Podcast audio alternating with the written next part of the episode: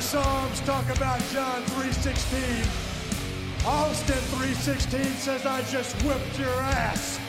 Wait! Pause the motives!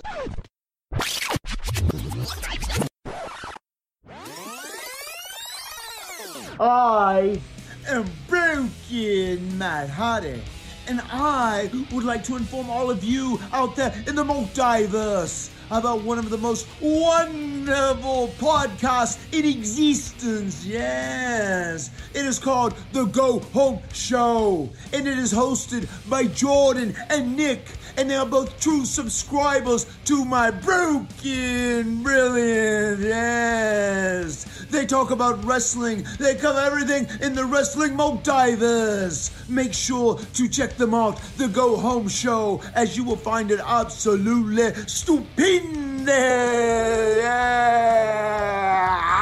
And we're back with another episode of the Go Home Show with your boy Jordan here and my homie Nick. It's been a, a long week of wrestling for me, man. But besides that, it's been chilling. How you been?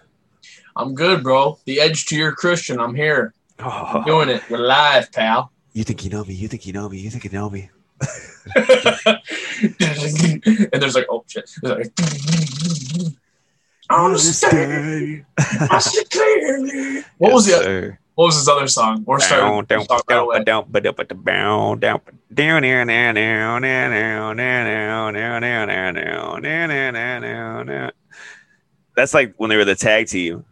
And it was, Oh, it- okay. and, and it just kept repeating. You think you know me? You think you know me? You think you know me? Over and Right, over. right. I, I don't know. I I forgot there was. A, I'm in my head. I'm thinking there was another like on the stage. I see clearly. I Was there know. other like what Rocky one? I don't think so. Not off the top, now that I can remember off the top of my head. Damn. All right. I'm mix. I'm mixing them up. anyway, but yeah, man, we're back. It's been a long week of wrestling. There was so much going on. Uh, but before we get into the in-ring stuff, there was some big news. Uh, Jon Moxley, Gian, he made his return to New Japan Pro Wrestling He- on Friday night. He showed up at the uh, New Japan Strong Show, which is like the New Japan uh, US thing that they've been taping, and he confronted Kenta. He destroyed LP with the belt. Dropped Nice. Kenta with the paradigm shift or a Death Rider because it's New Japan. It's a Death Rider in New Japan. But man, he's back, and they have officially announced the title match, the, U- the IWGP US Heavyweight Title match between Kenta and Jon Moxley, February 26th. And I'm excited. I've been talking about this match yeah. for over a year. yeah, I was gonna say this is might be the biggest buildup we've had in a while. yeah, literally a year in the making because it was sent last dress or like around the time of last Wrestle Kingdom and when everything happened. So it's eh, I'm really excited for that match, and I think it's gonna be a banger. There's no way it's Oh, not. yeah. No, there's no way. You know, Mox. I feel like it's been so long. He's got to like show up for sure. He's gonna for sure, and Kenta doesn't miss. Kenta, man. yeah. Kenta's- Kenta's Kenta, exactly. But that's not the only New Japan news because uh, everybody got worked. I didn't. I didn't really believe him from the start, but the Switchblade Jay White reappeared on last night's uh, Road to New Beginning show, and he attacked Tomohiro Ishii, the Stone Pitbull. He, Damn. he's, he dropped him with the death or uh, switch. What's it called? Blade Runner. That's his finish. Blade Runner, yep. and he says, "I'm not going nowhere. This is still my era." And he, I love the way they did this because like he kind of worked in the old Bullet Club members leaving for WWE around the, the Royal Rumble, so he, they kind of like he wanted to start the rumors on the dirt sheet, like oh blah blah blah. Jay White's gonna be in the Royal Rumble, everything, and Oh, I see. the same night as the Royal Rumble, after the Royal Rumble, he comes back, drops Ishii. He said, "I'm not going nowhere." Hell yes. They wouldn't know what to do with Jay White, bro. He's got to stay. They would not. He's probably the best, like top three heels in wrestling right now. That dude's character work is insane. Yeah, he's great. He's from uh, where? New Zealand? New Zealand. Zealand, yeah, Yeah. So many good wrestlers come out of New Zealand. yeah, for real. It's a, it's a hot, a hot spot for wrestling for sure. But uh, speaking of a hot spot of wrestling, man, this weekend GCW's Fight Forever from an undisclosed location. I'm not gonna, I'm not gonna uh, blow up their spot here. Parts unknown. the parts unknown and the but those parts are known to Will Smith and the 76ers and uh, the Flyers, and but that's all I would say about that. and gritty. exactly, it's around those parts, but I, I'm not gonna blow up their spot. But man, they 24 hours straight of pro wrestling, and it was wild, man.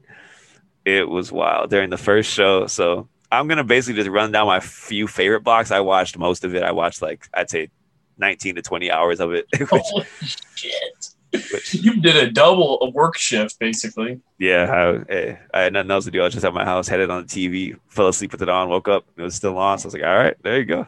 Nice. but man, I'm gonna start off with the first show of the first block. It wasn't really shows. It was like two hour blocks, hour blocks. So like it was separated. That was the way it was separated. But the first two hour block was GCW's The Wind of God was the name of the show, which opened up with the Blackheart Leo Rush taking on the All Heart Blake Christian in a two out of three falls match. It was basically like a three stages of hell.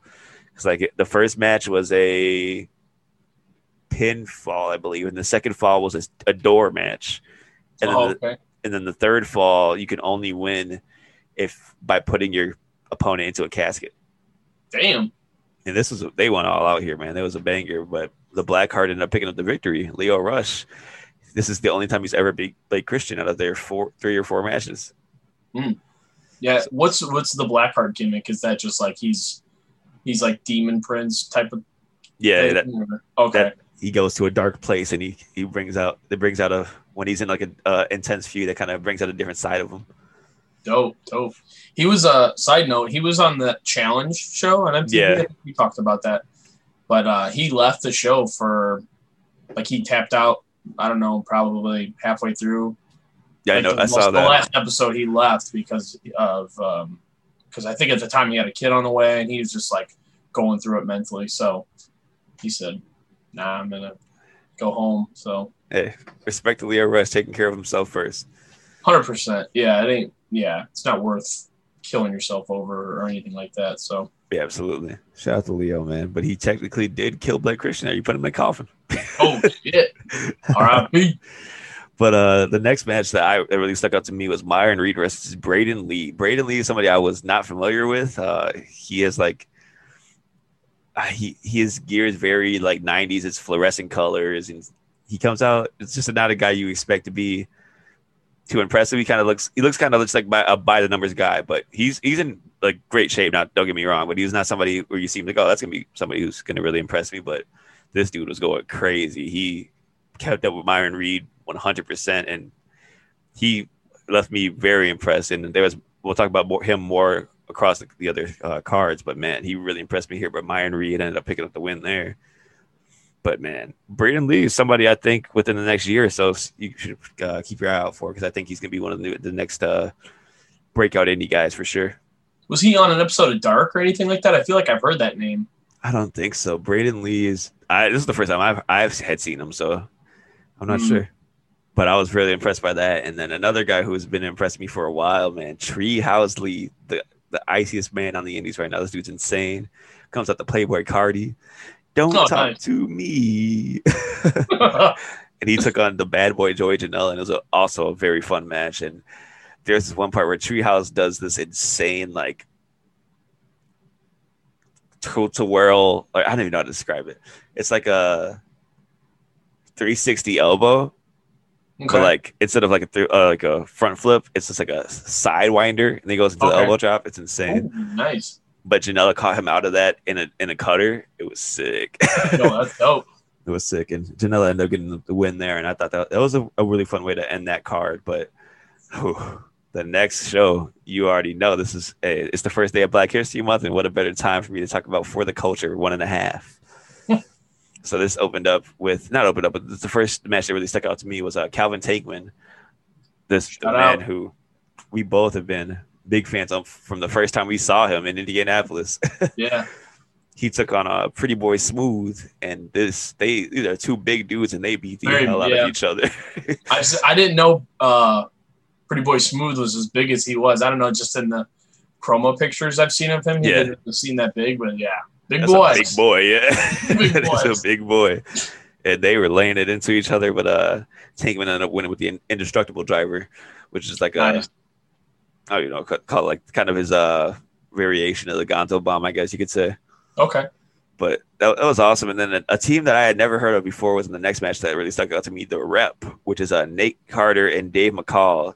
I oh never yeah, they're heard of good. I've seen them. They were in uh, CZW. Yeah, they were, that was in their uh, little hype package. They showed them with at CCW. I never heard of them before, but they really impressed me here. They took on uh, the team of Thick and Juicy, which is uh, You Fa- fat too, I'm guessing. nope, it's uh, Oh. Faye Faye Jackson and Willow Nightingale. Oh, two Okay. two women who I will be talking about more later on in the show. But this was a really fun match. It's kind of like there's bits of comedy in there because Faye Jackson's a character for sure. She's hilarious. But they were they were going, man. They were laying it into each other, and uh, the rep ended up picking up the win. But it was a really fun match. And Hell sp- speaking of a fun match, man, the motherfucking truth. what? AJ Gray taking on the Hoodfoot Mo Atlas Chicago Hardcore. Oh, uh, the Ho- Hoodfoot came out with the uh, yeah down to his ankles do rag. damn! It's like a do rag robe. It's sick. A two rag robe. I love that. it rules. But this this is it was a banger, man. They beat the hell out of each other. This was like a King's Road match, man. They were throwing layers, dropping each other on their head. And, whew, it was a banger. But AJ Gray ended up picking up the win, of course. This the the new king of indie wrestling. Nice. He's a dirty motherfucker. and he's got shirts with dick blood on it for some reason. he he has that tattoo on him. oh, does he really? Yeah, that, that shirt came from that tattoo that he had before the shirt. Oh, I love it. Shout out to AJ, that's the homie. Shout out to him and J Rose for putting this show on. It's for the cultures so awesome. I can't wait for for the culture too. I will be there no matter what. That's not a show I'm missing. But that was not the main event. The main event saw all oh, cap when you say the man's name, Tiger Style.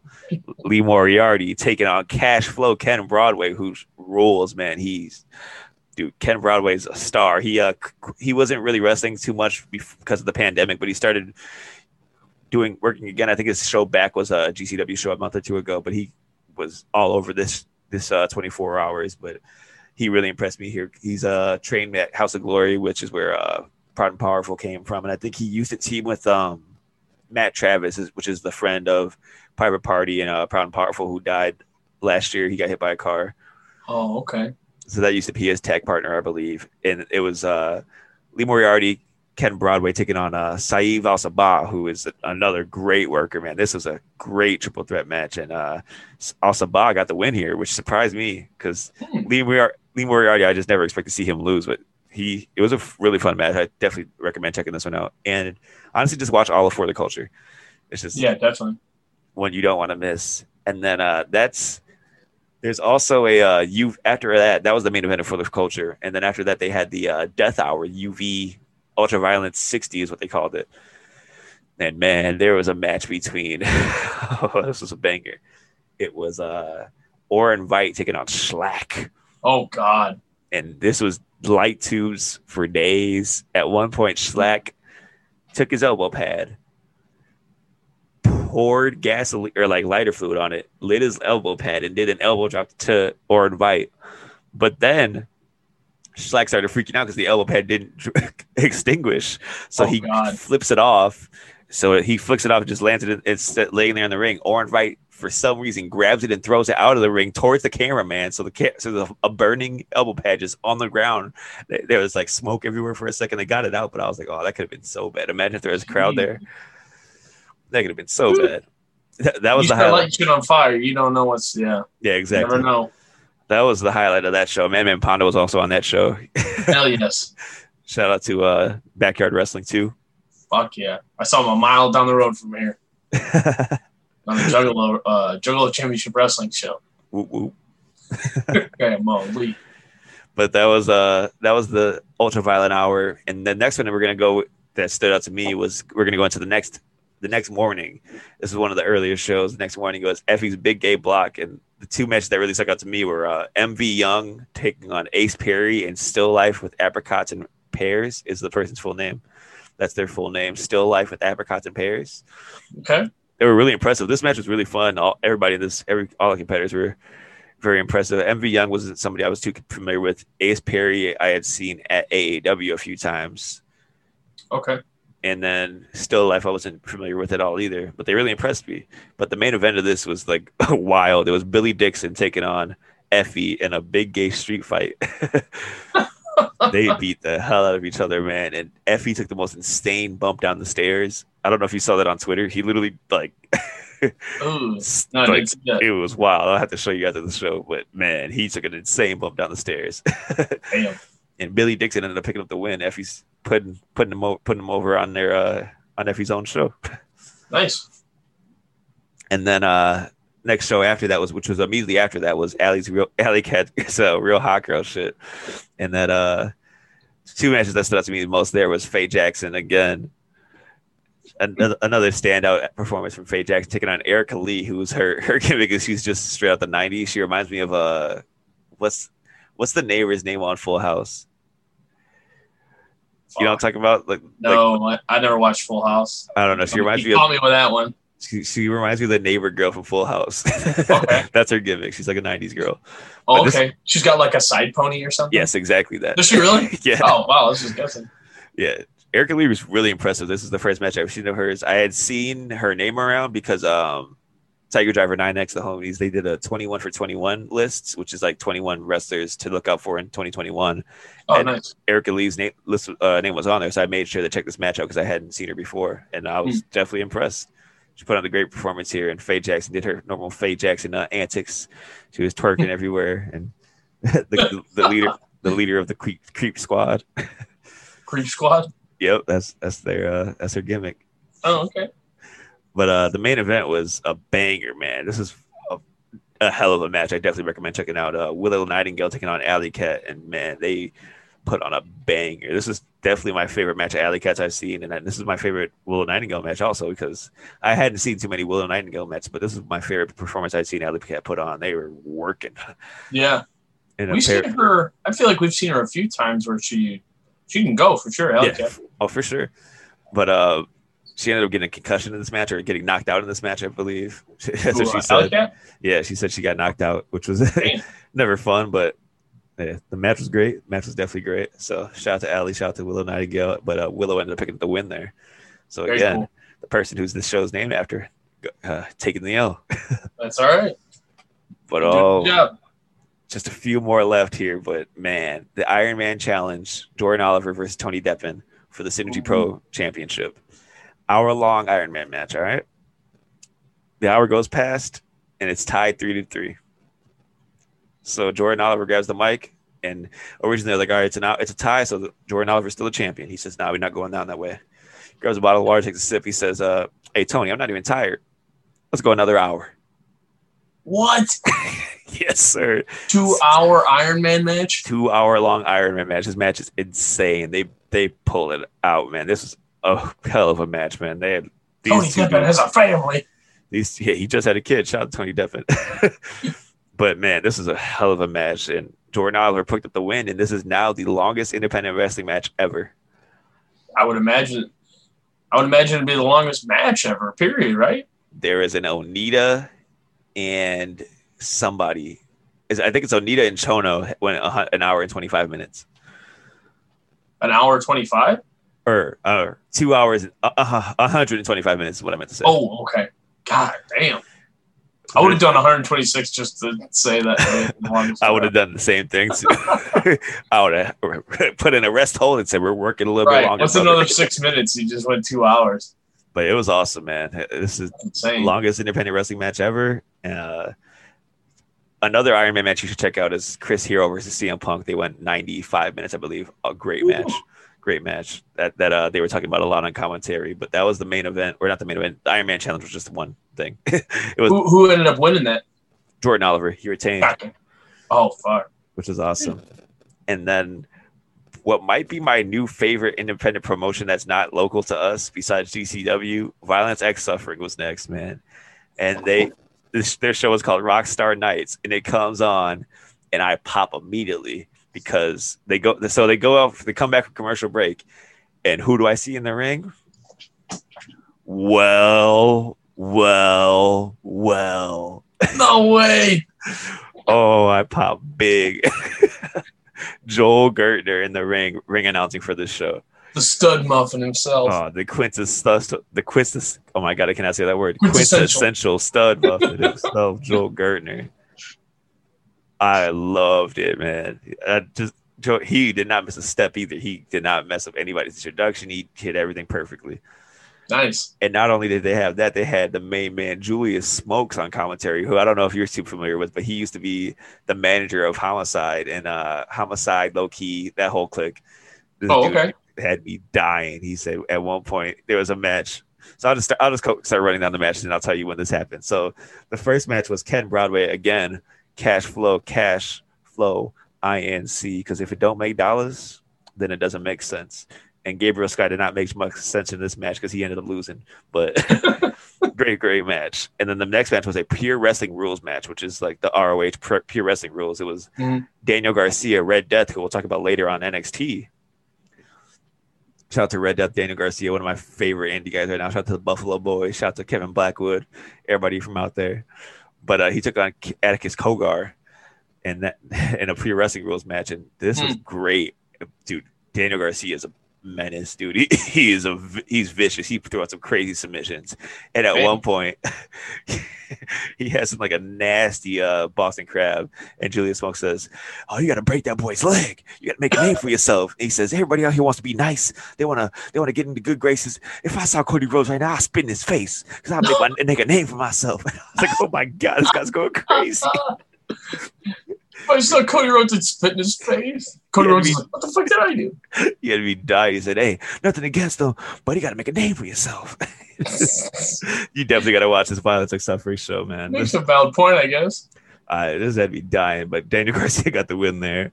The dude rules. I'm a big fan of Daniel Garcia, and he he beat up his young boy after the match, putting him in Boston Crab because he he's just going crazy. Daniel Garcia is like 20. It is so funny that he's like a, he has he's like 20 or 21, but he has a young boy, which rules. That's great. It's like Suzuki. Exactly. And then the main event, man, the notorious 187 bleh, homicide Blip.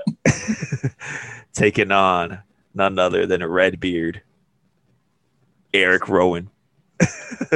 Insane, Oh, yeah. man. This match ruled. Eric Rowan picked up the win. Red Beard get the win, picked up the win, I should say. I'm not gonna mess up his name, but he looked good here, man. This was his first match outside of WWE, I believe, and I he looked really good, really, really good.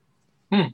I have to check that out. That's like such a random matchup, but Exactly. But, hey, like you said it. You said it best. Like I didn't know I wanted to see it, but Yep, it, it rules. And then the last show that ended out the 24 hours, man, the world on GCW with Nick Gage on commentary with with uh, none other than the, the homie Emmett M- MLJ. But man, wait, no, actually, no, it wasn't MLJ. It was it was uh KG Kevin Gill Kevin Gill, nice. and uh Nick Gage on commentary. But man, it's ruled. So standout matches. I'm not gonna go through the whole card, but Chris Dickinson te- defeated Juicy Finau. Shout out to Big Juicy. Ooh. I- yeah. every every juicy match I've seen, his nose is bleeding, which I don't know why, but this this dude's broke his nose directly in front of us. You remember that? yeah. Oh yeah. In the clusterfuck, right? yeah, yeah, he was leaking. And then Shane Mercer, the Iron Demon, took on Braden Lee, and he, dude, I can't explain what he did to this kid.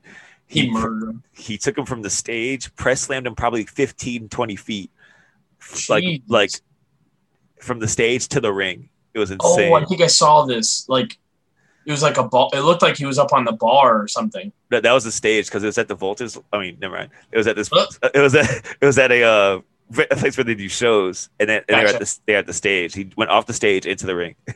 Damn, that's fucking nuts. Dude almost rolled out of the ring too. If I yeah, he threw right. so far. so that was awesome. Uh, Shane Mercer picked up the win, but Braden Lee really impressed me there again. And then uh, you just got to let him know.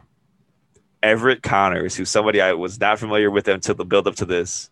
This dude is crazy. This man's fitted up, man. You gotta, you gotta check. His fits are crazy. Oh shit. Shout out to Everett Connors. Let him know.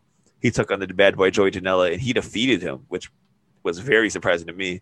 And then after Joey cut a very emotional promo where he was saying that like he that nobody knows how good that match felt because he was kind of doubting himself because he said in the match with- with Omega he got a concussion, so he had been on concussion protocol up until this match. Oh wow. and he was like kind of like, is it even worth it anymore? I've been doing this since I was 15 and blah, blah, blah, blah, blah. And he said that he was just like, when he went into AEW, he was, nobody could tell him that he wasn't the best wrestler on the planet. And then going to TV was a wake up call that he needed to work harder. And he was just had been doubting so kind of have like a case of imposter syndrome. And this match kind of woke him up and reminded him who he was. And I was like, wow, it was crazy to see him that vulnerable, let himself put himself out there like that. But he was, you could tell he was like, shoot, like he was crying. It was wild. Wow.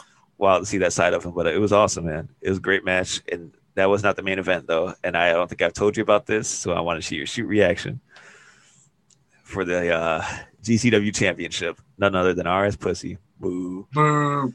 Taking on all heart Blake Christian.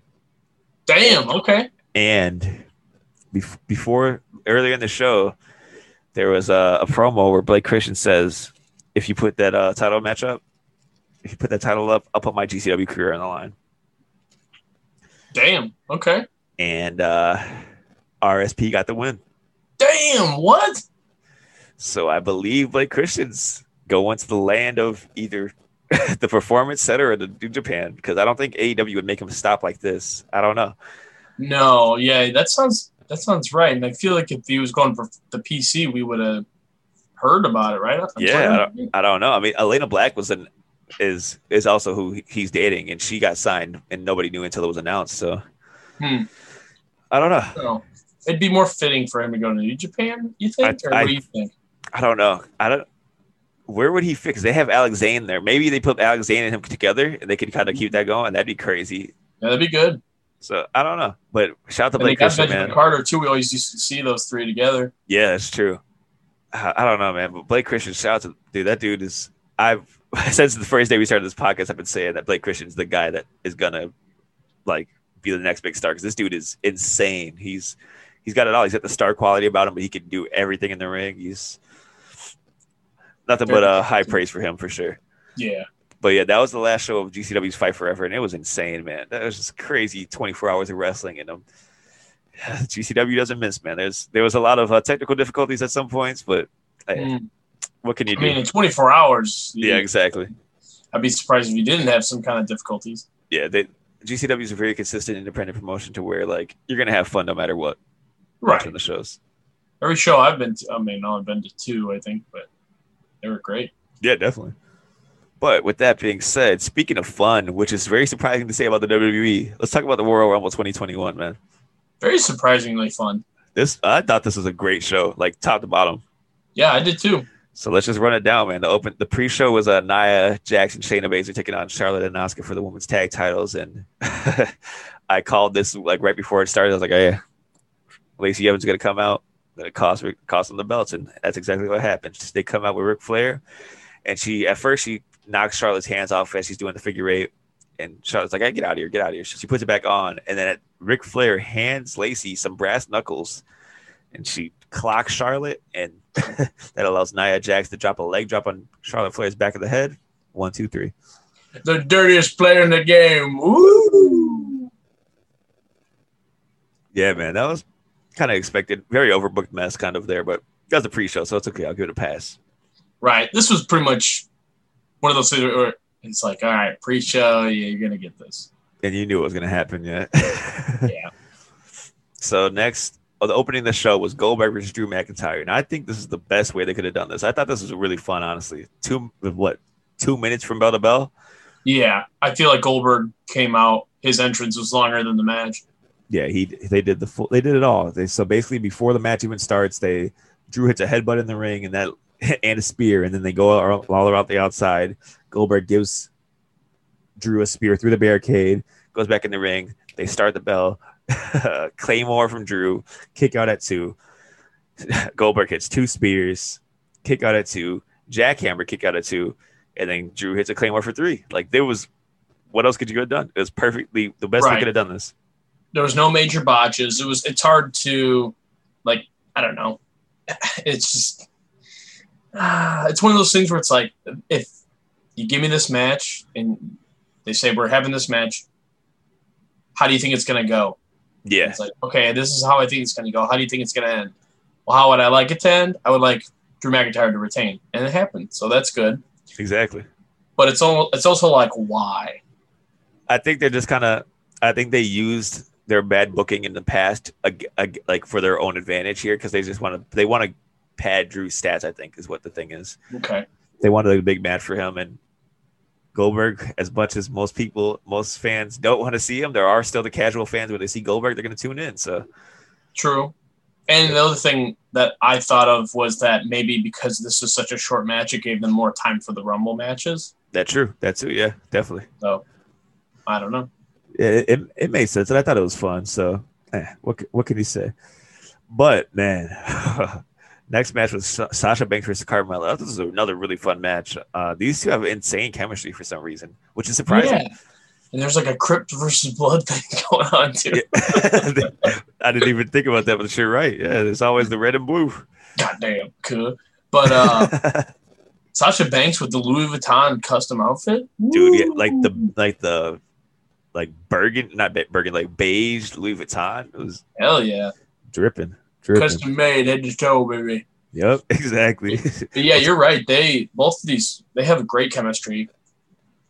um, I never would have guessed that a Carmel. I mean, no offense, but like yeah, when I think good women's matches, that Carmella is not the first one that comes to mind for me as far as recent talent. But they put on a great match.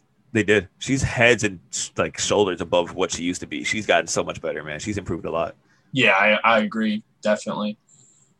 She almost died in this match, though. She hit Oh my god, yeah, full scorpion on the suicide dive. I was like, oh my god, I hope she didn't just break her nose because it looked, Right? it looked nasty. you can tell Sasha was like, "Are you okay?" Like checking she- on her and stuff. She Like, ate shit. It looked it looked nasty.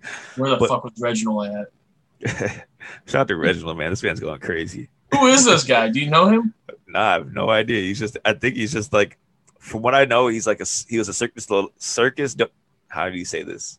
Cirque du Soleil. Yes, that's what I'm trying to say. Cirque du Soleil.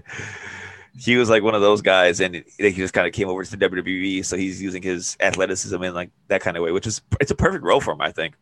Yeah, I see him doing some like flips and shit. Uh, Yeah. like, crazy stuff because I guess him and Sasha had a match. They were Yeah, they, the they did a match on. SmackDown. Yeah, he was doing some crazy shit. Yeah, shout out to Reggie, man. he got he got the old "You're out of here." Which didn't even make sense. She did the move to him, and he got kicked out. I know, right? Come on, He's right? helping her. Yeah, he's like, hey, I saved you. What are you doing? Did they have a fake uh, "na na na na" goodbye chant? That's hilarious. I didn't. I didn't notice that, but that's really funny. I hate that. that's I really hate funny. that, bro. Oh, that's hilarious. I didn't Vince notice like, that. God damn, Tal, it's great. but yeah, man, this was really fun. And Sasha ended up winning with the, the bank statement. But man, this is a hell of a match. hmm And then next we saw Big E and Xavier Woods in the back talking about making history tonight. And then Sami Zayn comes in and talks his conspiracy theories.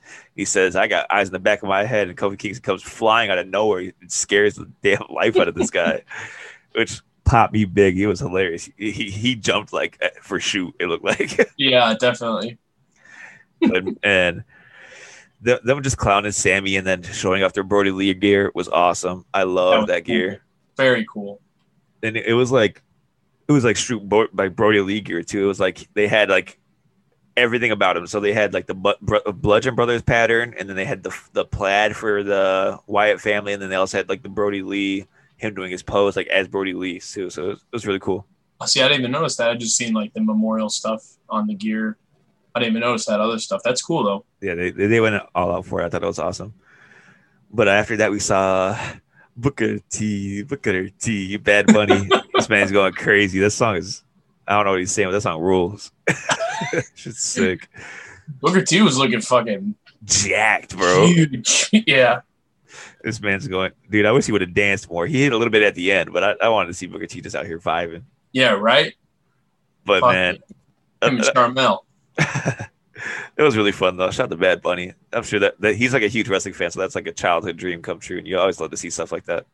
Definitely. You could tell he's I mean, from online too, he he's always wearing some type of wrestling merch. Yeah. or- but yeah, man, dude, uh, I, I saw the online shit like, who who is this? And it's like, okay, well, obviously you're above the age of 30 or 40. Exactly. But, like- pretty much all you're saying right there is Or don't know how to use Google. that too. Yeah, right. It's stupid, but I, I thought this was really fun. But man, speaking of fun again, this women's rumble, how good was this? Oh man, this was great. I um there was a couple and there was a couple women wrestlers that came out that I had no idea who they were. Oh, we're gonna talk. We're gonna talk about it then. Let's just hop into it. So it started off with the, the first four, first five entrances were Bayley, Naomi, Bianca Belair, and uh, Billie Kay, and then Shotzi Blackheart. Billie Kay was killing me this match, man. She Oh, comes yeah. down, she started, she comes out to the ring with her headshot. She's like, hey, you know what? I'm gonna go over to commentary real quick, and they're like, you're not getting, you, you know, I'm, I'm just gonna, I can't do an Australian accent. I'm not even gonna try. but she, she's like, I'm just gonna wait until I can find a suitable partner. You know, I'm, I'm just gonna wait out here. You know, and then I'll, it's, it's looking kind of stacked in there. It's a real stacked, st- real stacked ring right now. I'm just gonna, I'm just gonna wait. and then this is hilarious. And then a few more entries come out, and then number eight. You know you want me. Shout out to Jillian Hall one time. She comes out with with the full gimmick going on. Who the fuck is Jillian Hall? oh man, you better go back to 2006 and 2007 and watch some SmackDown, my guy. I don't think I will. You know you want me. Dude, I I think I'll just go off what you're saying and just I it. cannot believe they brought back Jillian Hall. She had a mole on her face at one point, like a gimmick mole, and the boogeyman bit it off of her. It was crazy. They should have. And you want me to go back and watch this? Is what you're saying? Yes. My God. oh man, I cannot believe Jillian Hall. I had not thought about Jillian Hall in probably ten plus years. I was so surprised.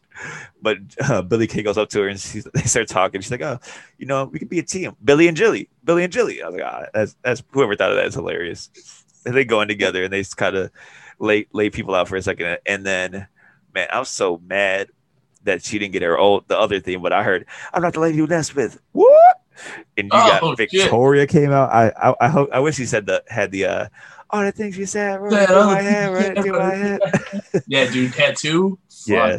I wish I wish he had that theme, but this was this was sick too. And Victoria coming out popped me big. I thought that was really cool. Shout out to her old restaurant, the Spirit Circle.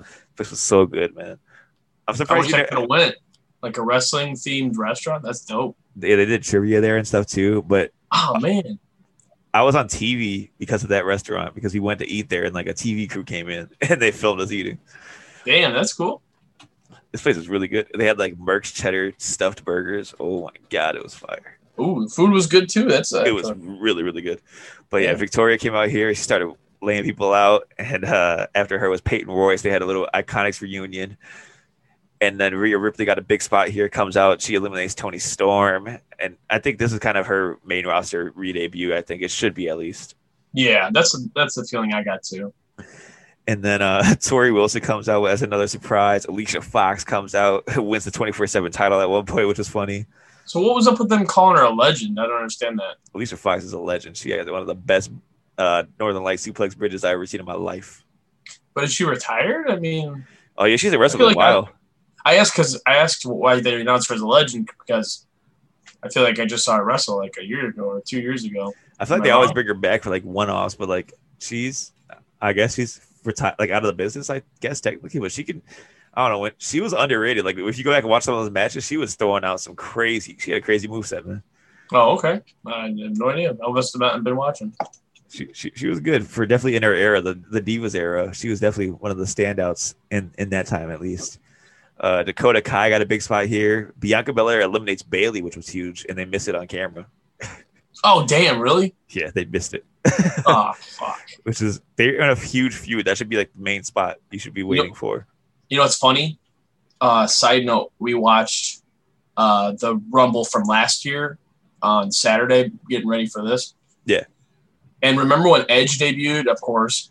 Mhm. And he comes down, and the first person he spears is Dolph Ziggler, And they miss it. and they missed it. Yep. They edited it. They went back and changed it so you see it. Really? Yeah. On the Oh wow. because I, I was watching it and I'm like, no way. I'm like, they really went back and changed it for like rewatching so I you mean, can see it. they Like should, out their shitty camera work. They should because that's their mistake. It's a huge mistake. like my girlfriend, she didn't even know. So I was just like, yeah, they missed it the first time around. So I, I can't still can't believe they did that. it was nuts. but yeah, they, they missed a, like the major story plot of this match was her eliminating Bayley. Because but that's neither neither here nor there. Uh, but Then Alexa Bliss comes out 27. She's full uh, Firefly Funhouse, and then at one point she starts to Hulk up. She starts to fiend up, and Yeah, Rhea Ripley says, "Uh-uh, "I know how this is gonna go." She gets her out of there real quick, yeah. They knocked her ass out. which I thought was really smart. Like to have somebody realize, I know what's about to happen. I'm not gonna let it happen. Right. And all the girls teamed up on her. They all jumped her. yeah, exactly. I thought that was awesome. Uh, Ember Moon had a great showing here also, and then of course number 30 was Natalya. But the, the final four ended up being Natalya, Charlotte Flair, Bianca Belair, and Rhea Ripley. Uh, Bianca ends up eliminating Natalya. Rhea and Bianca both eliminate Charlotte, and then it's down to Bianca and Rhea Ripley, which is such a cool last two of the Rumble. Like, I thought Yeah. that was great.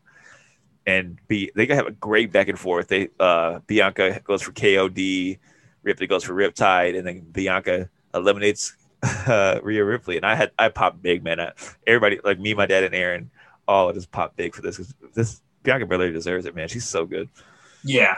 And she she definitely had a great showing last year in the Rumble too. Yeah, like, she had the most limit. She set the record.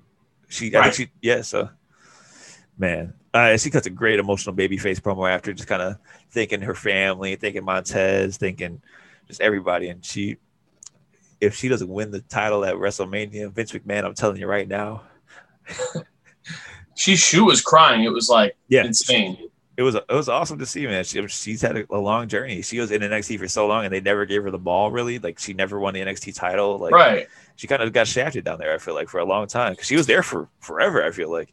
Yeah, I agree. It definitely seemed like she was there as, about as long as Rhea, maybe a little bit shorter, but yeah, that the promo was great, and hell yeah, she deserves it, man. It's fucking awesome. Absolutely. And I love a rumble where you just know that everybody's like, yeah, fuck yeah, that's a good choice. Like Exactly.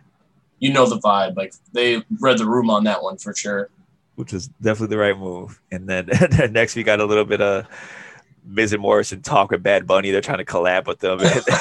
they start burying Booker T, and Booker T, of course, says, "Tell me you didn't just say that." Oh, I, I popped for that. That was I love that. As soon as I saw, I was like, "I know he's about. To, I know he's got to say it. He's got to say the line." and then we saw Peter Rosenberg. Oh god. Well, let me tell you something, Pete. You piece of trash. You and that guy Greg, your takes are trash. Okay? If you don't like AEW, then don't watch it and shut up. Take your 24-7 title. And I'm with I'm with JBL on this one. He goes, This is the worst wrestling event in the history of mankind, or something like that. Hey, I'm about to. I'm gonna come down to Hot 97 and drop you on that stack of dimes you call a neck. Ooh. It's and my that's title. all I got to say about that. Yeah, I'm not that. Why is Peter Rosenberg's in the WWE like books as a champion now? I forget who it was that went. It might have been the Roman Reigns Kevin Owens match, but every time I see, it was like two times I saw somebody like there was like damage control and they're like helping the guy like Yeah. get on a stretcher or helping the guy, and Sam Roberts is just standing there. why is this fucking jabroni here? Like, what is he doing? It's the same as Peter Rosenberg. He's like, why did, why did he win the twenty four seven title? What was the plan that. of that? I hated that. just to give this fucking guy is like I, I don't know. I don't know. I have no idea. All right, dude. And the roll up was the worst roll up I ever seen in my life. It was trash for sure. He's obviously a radio host and not a fucking wrestler. yeah, exactly. that's evident. But then when I turn on the pre-show or whatever the fuck the little talk show thing, yeah, and he's on there, and he's always like he's just that guy. Like he's always got to be that guy. Like my opinion is is the one. yeah. It's like all right, man, calm down.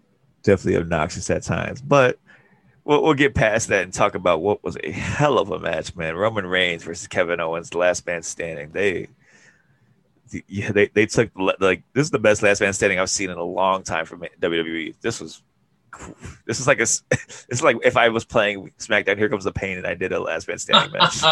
exactly. Oh, that's perfect. Yeah, man, they, cool. they fucking pull they pulled out all the shots, brother. Dude, I'm just gonna run out, down all the big spots. Kevin Owens gets tossed off the Thunderdome monitors and through some tables, and then they start going into the back where like they had the, the practice ring set up, and the way they shot this was perfect. So it's just Kevin Owens in the shot, and out of nowhere, this man Roman Reigns smokes this dude with the golf cart. I know they got like I know Sammy and Matt Hardy both posted the picture of Sammy getting hit by the golf cart, but I feel like this was its own thing. I mean, they've done golf cart shit before. Yeah, this You is know, I, I- AEW wasn't the first one to do it. It's just like the most recent yeah. one, and this was fucking nuts. He went through the fucking windshield, like He bro. smoked with it, dude. That was out of nowhere. There was literally like no establishing shot. Like you didn't see a golf cart anywhere, and then he just dies. it Yeah, killed me. guard. Oh, I thought that was awesome. But they there's told my definitely girlfriend, like, if he runs him over, it's it's done. Like, I thought he's just gonna run him over while he's laying there. I, yeah, that's what I thought was gonna happen too. But no, they go- they go even crazier. They he goes put uh uh Owens gets up and hits it with a pop up powerbomb onto the announce table that's there, just a random announce table. I feel bad for whoever sandwich or like to go container was sitting on that table because they got destroyed. There was a Monster Energy drink uh, on the the regular announce table. It's I don't spilled everywhere, was meant- It spilled everywhere. I just seen it all come out, and it's like, oh, I hate that. Just- You know, it's gonna be sticky. And, yeah, exactly. Blah. It's probably Michael Cole. Bitch. but, but man, speaking of AEW, there's another this another very AEW reminiscent spot happened after this. He Kevin Owens sees the forklift. He says, "I'm gonna go up." no, AEW used a scissor lift. I, I don't know nothing about lifts. All I say is you can lift this. I felt so bad because my forklift at work is disgustingly filthy on top just from dust and all this Yeah. other shit. So when he's like grabbing it and climbing up there, I'm like, ugh. I'm sure his was clean, but like, yeah. ugh, the top of mine's so gross. So he has Kevin. He has Roman Reigns laid out on the table. It just has a bunch of spray ca- pan, uh, spray paint cans laid out there for some reason, and he hits a beautiful swanton off of off of the the forklift. I guess it was. Yeah, the forklift pallet. And now it was insane. And then they it's he gets up at nine, they keep fighting. they go around back towards like the front of the arena. And Roman Reigns has some uh handcuffs. Hmm. And he starts he tries to handcuff KO to the trusses there.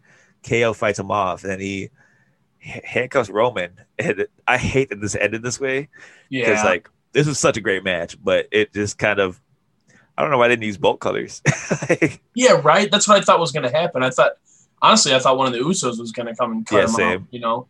And, uh, or yeah, or Paul Heyman too. He could have done that. But, yeah, yeah, man, this uh, we were texting back and forth like, man, what a great match, and it was just painfully obvious that he just couldn't like the, the handcuffs were just weren't facing yeah, exactly. the way uh, Paul Heyman was trying to get the key in there, and it just yeah, it it was just kind of I think this match is great with that way, like regardless, but it kind of just fell flat at the end. But Paul Heyman's struggling with the handcuffs, and the ref kind of just stops at five when he's counting Roman down. He's like, "Oh, I I, know this guy is not going to get up."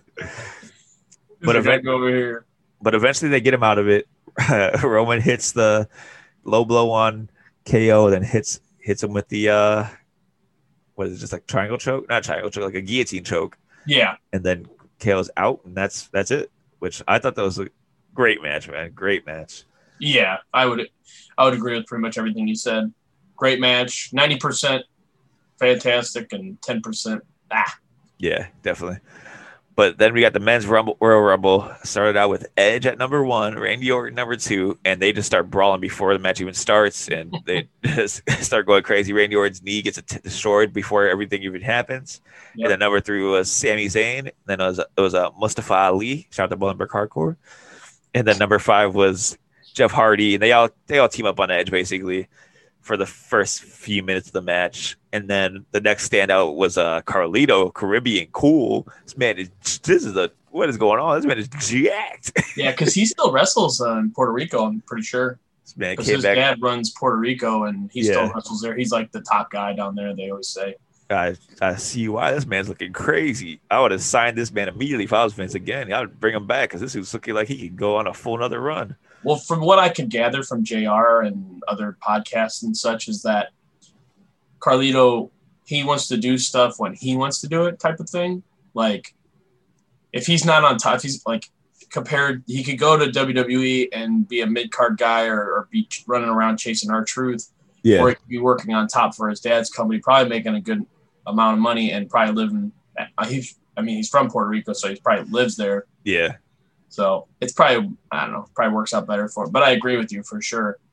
He and he spits in the face of people who don't want to be cool. Just not this time because we're in COVID, but Yeah, that's neither here nor there.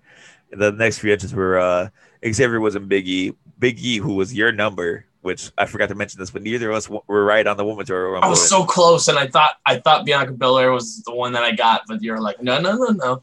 you ain't going nowhere. She was three, right? Yeah, she was three. You had four, Damn, and then you had ten for the Men's Rumble, and that was not it either. it wasn't. Who'd you have for the women's? I had uh eight, which was let me see if I can scroll back up real quick. Wasn't it Julian Baker Oh, you know you want man, julian Hall. or Julian Hall? I don't know. why I said Baker. Shout out to Jillian Hall, man. That's that's the big dog right there. I hate that, bro. I my girlfriend looked at me. She's like, "Who is that?" I'm like, "Cause she's always, she, you know, she always Yeah. expects me to know." I'm like, "I have no fucking idea who the fuck this you is." know you want man. She's like, "Why is she singing like that?" Oh, that shit rules. but uh, after that, we saw Damian Priest make his Royal Rumble appearance, which He I thought was great. awesome. Yeah, he he showed up big here. You think this Uh, was his debut, or do you think that it was just like a? It should be. It should Yeah, be. I agree. But then he uh Miz comes out at 15, and then he Miz eliminates Bad Bunny's DJ gear. And then Damian Priest immediately eliminate, eliminates uh Miz and Morrison, and then Bad Bunny comes out and hits a, a crossbody, and he was about to, he almost ate shit. His foot slipped, and I was scared for him.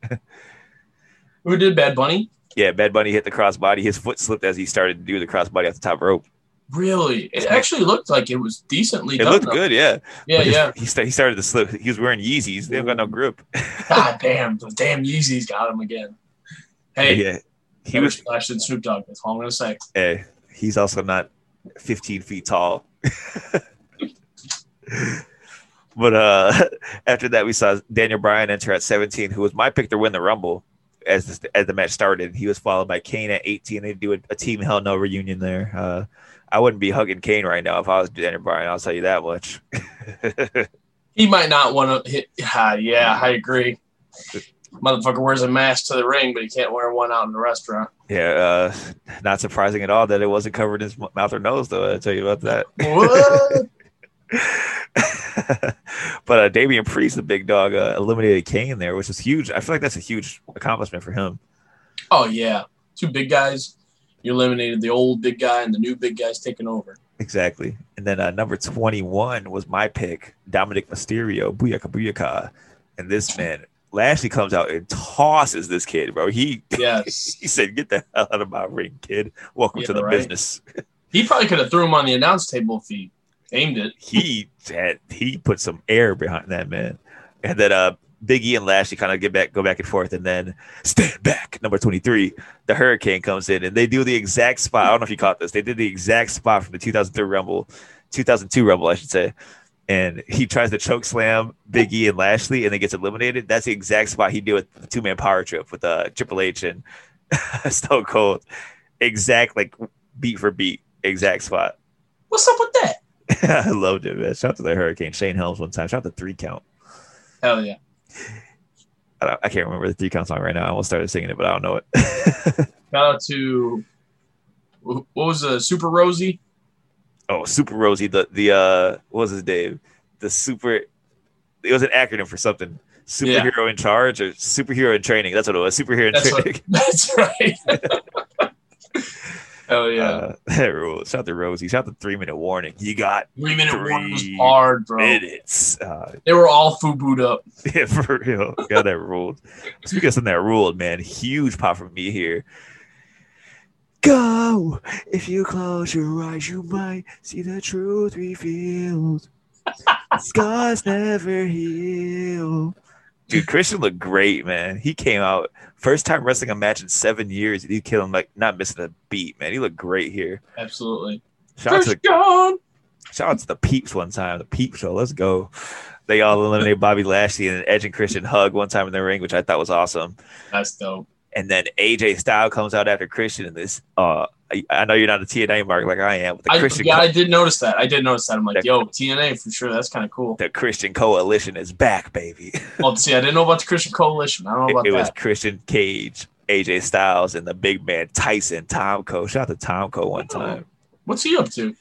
Who knows? Probably just on a boat somewhere. I feel like Tomko's got to be on a boat right now, just chilling.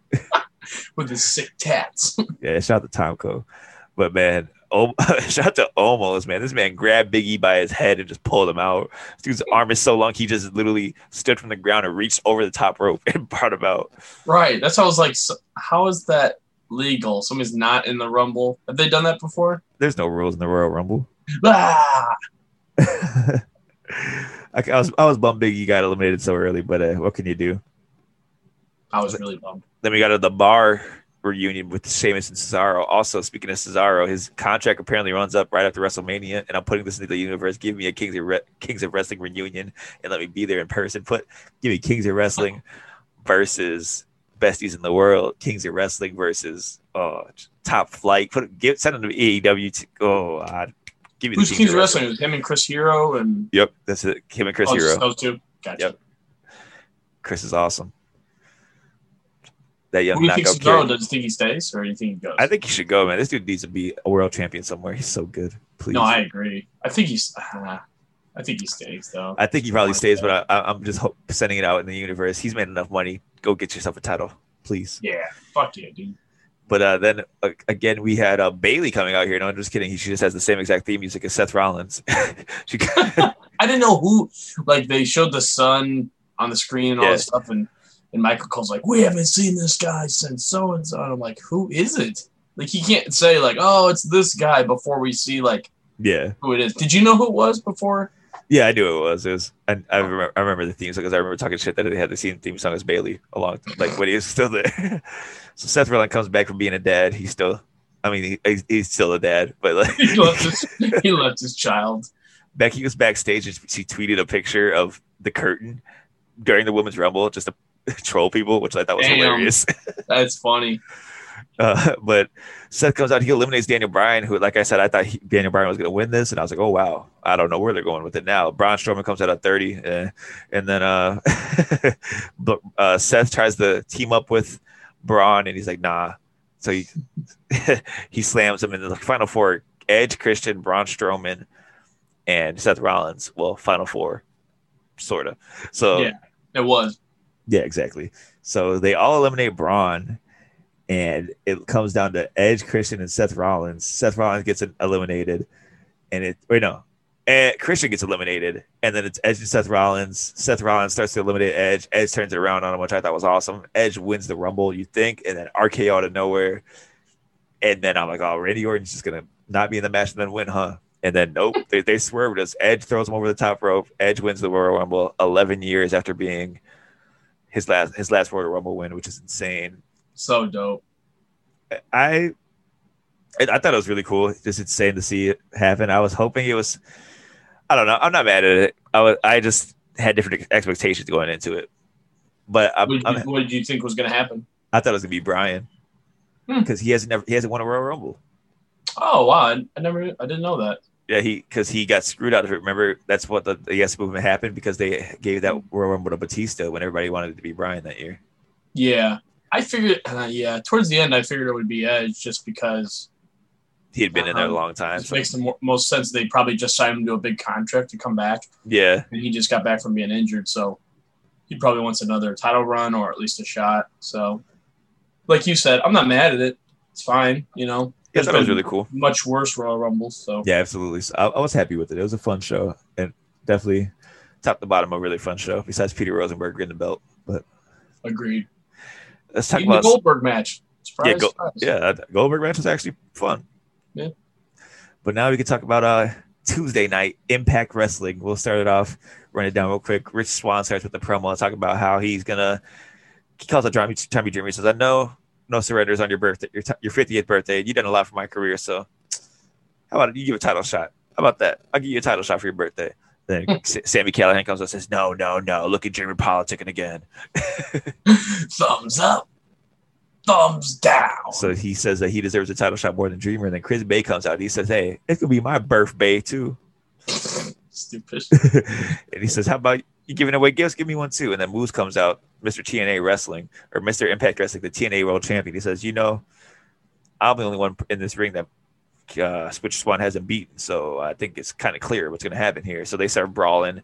The baby faces take control because because Willie Mack comes back to help the babyface side, and then Ken Shamrock comes and lays waste to everybody, and that kind of then that kind of leads to Rich Swann and the rest of the of the baby faces in the back, kind of just angrily going to Scott D'Amore's office, and they for a match, but they're a one person short, and he says, "You know, you guys are one person short, so I can't make this match, but I see somebody in here who might be able to help you," and they don't really reveal who that is until the main event, which we'll talk about that in a second, but. Next, we saw Matt Cardona and Josh Alexander taking on Ace Austin and Madman Fulton, which was a fun little match. Matt Cardona and I pick up the win with the uh, radio silence here. Dope. Is he is he just doing he's just doing like a one off, right? Yeah, like per uh per appearance type of deal. Gotcha. And then we saw the other half of uh, that old tag team champions, Brian Myers taking on Eddie Edwards, and Brian Myers won by DQ because Eddie Edwards lost his mind, started biting this man's head and gouging his eyes out. Like, oh my god, Eddie Edwards going crazy. So I don't know where they're going with that, but this man was awful. and then we saw Tenille Dashwood taking on Rosemary, and Rosemary ended up taking the win with the as above, so below. Shout out to Rosemary. Shout out to Decay. I couldn't think of the name for the, the stable for a second. and then speaking of a stable, we got representing Violent by Design, the big dog Joe Doering taking on Jake. What's his name? Something. And this is, is some big boys beating the hell out of each other. And Joe Doering picked up the win here. And after the match, V by D decided to attack, and they were going to Pillmanize Jake something's leg with the uh, chair, put it around his ankle. They start to attack, and Eric, he's like, you know what? I'll give you one more chance to think about joining the cause, and then they or leaving us alone. But hey, you decide. They, they kind of left him there to, to simmer in the thoughts of he could just him being able to get his ankle broken seconds before. Right. Jake something joining them, bro. It's over. Yeah, that's that's a scary group. I think Jake something needs to be a, just a scary monster baby face though. Yeah, I agree. But then we saw the main event. So it was uh Moose, Sami Callihan, Chris Bey, and Ken Shamrock taking on the team of Rich Swann, Tommy Dreamer, Willie Mack, and their surprise partner, the Fresh Prince of Midair, Trey Miguel. this uh, he's back, man. Trey's back. He did not go to WWE with the rest of the Rascalz. They're gonna and he comes back with new gear, new entrance theme, and they're they obviously are gonna make him a bigger deal. I said last year he was should have make, been the champion in that scramble match that they did for the title, but I think they're gonna he's gonna finally get it here. So but, uh, uh, real quick, was the Rascalz deal? They were they had just I think we talked about this, but they had just offered a deal to the two guys that went and not Trey Miguel, or Trey Miguel just said no. I believe he they didn't offer him one from what I've I haven't seen. That's I don't know. It's weird. That's so weird to me. Either that or he said no, but I don't I don't know. Uh, it was it's very strange. Hmm. But but that's that is this is a fun match, and then after the match, Ken Shamrock just starts, starts destroying the ref and puts him in an ankle lock because of course it's Ken Shamrock, world dangerous man, most dangerous man, and that just like that the show comes to an end. It was a fun episode of Impact, like always, man. They very consistent show, I'd say. Yeah, Always. definitely. always a good time. But hey, I'm wearing my British Strong Style shirt right now. I don't know if you can tell because it's a black on black shirt, but Dang, yeah, that's good now. what happened over uh, across the pond on, on NXT UK and it right, we saw this in. We got Jordan Devlin coming out and cutting a promo. No, I'm not going to do that the whole time. the Irish Ace. Go Ace. No, that's something else. Uh, yeah, so we get Jordan Devlin. He comes out talking talking some shit, talking about how nobody could take this belt. He's the true cruiserweight champion, which he's right. And then he gets interrupted by Trent Seven, who comes out and says that you know he wants to get back on the right track, so he's thinking about losing the weight to challenge for the cruiserweight There title. So no damn way. That's a big boy. Jordan Devlin said, "You've been eating too many vegan kebabs." oh, so poor he goes, guy. "If you get down to 205, I'll let you. I'll give you a, a shot." What is his build weight right now? You, you keep talking. I'm gonna look and see. He has to weigh. I'm gonna say 240, at least. I'm, I'm looking. My internet's not loading. Uh, hold on. Let's see. He I, is, I need to know this because there's no no. fucking- There, he, this man is built at 216. That's a damn lie. that's a lie. that's a damn lie. Is right. There's no shout out to Trent Seven. No disrespect. He's like a, it's like a foot taller than Jordan Devlin. Exactly. He is not 215 pounds. That's that's lighter than not. Oh, They went in and 205. changed it, so they he only had to lose ten pounds. I mean, eh, maybe maybe it is. Maybe maybe it is true. But Yeah, regardless, maybe, but so Devlin kind of disrespects him, says he's fat. You know, if you can get down to 205, I'll give you a match. You know, but I doubt it's going to happen. So then seven smacks him in the head and throws him out of the ring. And then Devlin tries to grab the belt that's still in the ring. Seven, the old, the old uh, classic. He steps on the belt before he, yeah. So then we get a promo package for Meiko Satomura. My- yes, sir. Uh, She looks like an ass beater. She's kicking the fuck out of some girls. They I'm excited old- for her to be over there, man. That's gonna be it's gonna be Yeah. crazy. This is definitely she's. Uh, man, if they push her right from just from this promo package, you could tell she could be the next champ for sure. Yeah, she There's really nobody on that level. like- she's a legend, man. She's like a, a certified Joshi legend. Yeah, so hopefully they have her for more than just a match or two. So I think she's like fully signed. oh, that's dope. Yeah, so she might be your next champion. I'm gonna put it out there. I could see that for sure. So that no was doubt in cool. my mind. Then we next we get uh, Benjamin Carter versus Sam Gradwell. That freak. This, yeah. so this was actually a really good match. Uh, Gradwell was kind of the veteran in this situation. He controlled Yeah. the match mostly. Um, Carter hits uh, to basically to finish it off. It was kind of a little bit back and forth, but Gradwell mostly was in control. Ben Carter hits a moonsault and then catches him in the Scorpion Death Drop. The AJ Styles gimmick. Yes, sir. Exactly. The phenomenal flatliner, phenomenal something. Yes, yes, flatliner, exactly. So he hits that, goes up top, and I always love when a, like a high flyer guy, RVD was the one that I first saw do this. Was jump from the, yeah, he did the thumbs. That too. That was the first thing. The whole fucking show. But jumping from the mat all the way to the top rope, Oh yeah. Love that. and he this is what Benjamin Carter did the same thing, a big old frog splash for the win. Shout out to the prodigy of pro wrestling, man. Yeah, Ben Ben Carter gets the win there. Then we get uh, Sha Samuels versus Josh Morrell. I don't know if you know who Josh Morrell is. Never heard of him. Shaw Samuel. Shaw Samuel. That's the big dog. Saw Saw Sham. Wait, blah, blah, blah. Saw Sam. That's a hard name to say. It is. So Morrell was kind of a jobber here. It was just a long squash. I like Samuel's outfit because it's just like the regular tights, but he has suspenders. Yeah. That's so fucking dope. Like he's just wrestling in a pub. Constant. He's gonna wrestle and he's gonna go work in a pub. hey, he's got to do what he's got to do. I Know what I mean? Right, what's all he said? So next we get a Ilya Dragunov promo where he's talking about, oh, I don't know what happened to me last week. You know, I kind of snapped on Jack Starz and I just don't remember. I'm just a loose cannon kind of a gimmick. And then we get Sam Gradwell walk by and kind of like, oh, we got a crazy man here. This this freak. What's Yeah, got to do this it? break. What's all we saying? So that will probably be a match next week. This man Ilya put the snap on this dude too. He probably will. He's gonna knock the mohawk right off his head. Hey, you should.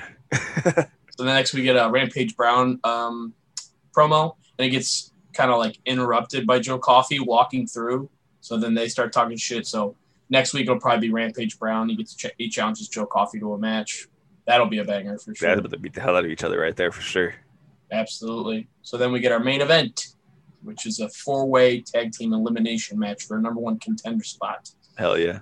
And we get Oliver Carter and Ashton Smith, which I've only seen Oliver Carter in a few matches. I haven't seen Ashton Smith work yet. But that team against the Hunt and against Flash Morgan Webster and Mark Andrews South versus- Wells subculture. versus Pretty Deadly. Oh yeah. So we get those four. So uh, first, the this is surprising. So the Hunt gets eliminated first by uh, Really? Oliver. Yeah, by Oliver and Smith with a, a Doomsday device kind of cutter. Like he had him up there, and then uh, Jordan jumps and hits him with the, the cutter, basically. That's sick. So that was cool. And then Pretty Deadly had Andrews, I believe, in a suplex, like he was going to suplex him from out of the ring or from in the ring to out of the ring. Yeah. So his back was laid across the ropes. Uh, one of Pretty Deadly. They're laid across the ropes, and Jordan comes, jumps up on the top rope, and then uses him laying across the top rope as a springboard, like as a platform to jump off. Holy hell! He, he went to do a moonsault off of his back, and he slipped. oh no! When he slipped, he did the moonsault, but then on the way down, he didn't go out far enough, and it looked like he caught his chin on the apron. Like I don't understand how he didn't knock his, his ass out. Like Jesus Christ! he definitely hit the apron on the way down. He caught most of it. On the other guys, you know, they were bunched up enough. Yeah. This shit just looked rough. Brutal. Looked- yeah, it yeah, it looked like, whew, really, that didn't look good. So then Andrews and Webster hit. Uh, there it was a V trigger poison Rana combination, Yeah, nice. and they eliminate Smith and Carter. Then it's so it's down to Pretty Deadly and Andrews and Webster. Eddie Dennis runs in and hits Andrews in the knee with a chair. So then Pretty Deadly get uh they do a it's like a double team neck breaker. Like so if I have you in a belly to belly, but I have you lifted up a little bit, Yeah, then the other guy comes and, and he he runs past and sort of like sort of like a heart, heart attack with a neck breaker. Yes, exactly. Exactly. So that's their finisher and they get that and they get the win. So it'll be pretty deadly against the Gallus Boys on top. That sounds like it should be good. Yeah. Oh yeah. Well, NXT UK always putting on a show. Always, yeah. And the main event was a standout for sure. I'm gonna have to check that match out. But whew, talking about a match, man. AEW Dynamite World's Cold Better Bundle Up Eddie Kingston versus Lance Archer. This match was a banger, man. They said uh, we got we got a, a little bit of time. We gonna go crazy. They came out, started beating the hell out of each other. Just Eddie kicking the hell out of Archer's legs. Lance Archer said, "All right, you want to kick me? How about you die now?" he takes Eddie Kingston and hits him with the most disgusting chokeslam from inside the ring over the top rope onto the apron. And Eddie Yes. Kingston said, "I'm just gonna take this on my hip and my back." I was like, my God, the match just started. Dude, it looked like it hurt so bad. Yes, it did. You know it did. And this was just a such a fun match, man. Archer's in control a lot of the. He does all his spots. He does like a crazy like ripcord Uranagi thing, which Yeah. he does the of course the old school into the moonsault, which is insane. That dude's like six ten, Jesus. He's a monster. right? The murder the murder hawk monster, man. But as as uh, Archer hits the blackout and, and he starts to go for the uh, EBD claw, Jake Roberts gets dragged out by the butcher and then Blade, and he's like, "Oh no, what are you doing?" Uh, Uh, blah. help me, Archer. and as that's happening, the bunny Allie comes out and hands uh, he she hands Eddie Kingston a knuckle duster, Ooh. and Kingston hits the Uraken, which is the spinning back fist, with a knuckle duster on, which is so sick. It's so cool that he didn't just hit him with the punch. He hit he, he still hit his finish Right. with the knuckles duster on, and that gets him the win, which I love. And then the family starts beating him down even more They hit full death, and then he hits another Uraken, and uh, that's so good, man, so good. But next week, this coming week on Dynamite at Beach Break, they just announced announced yesterday the day before on Twitter it's going to be a rematch of this, but it's going to be a, a lumberjack match. Oh, shit.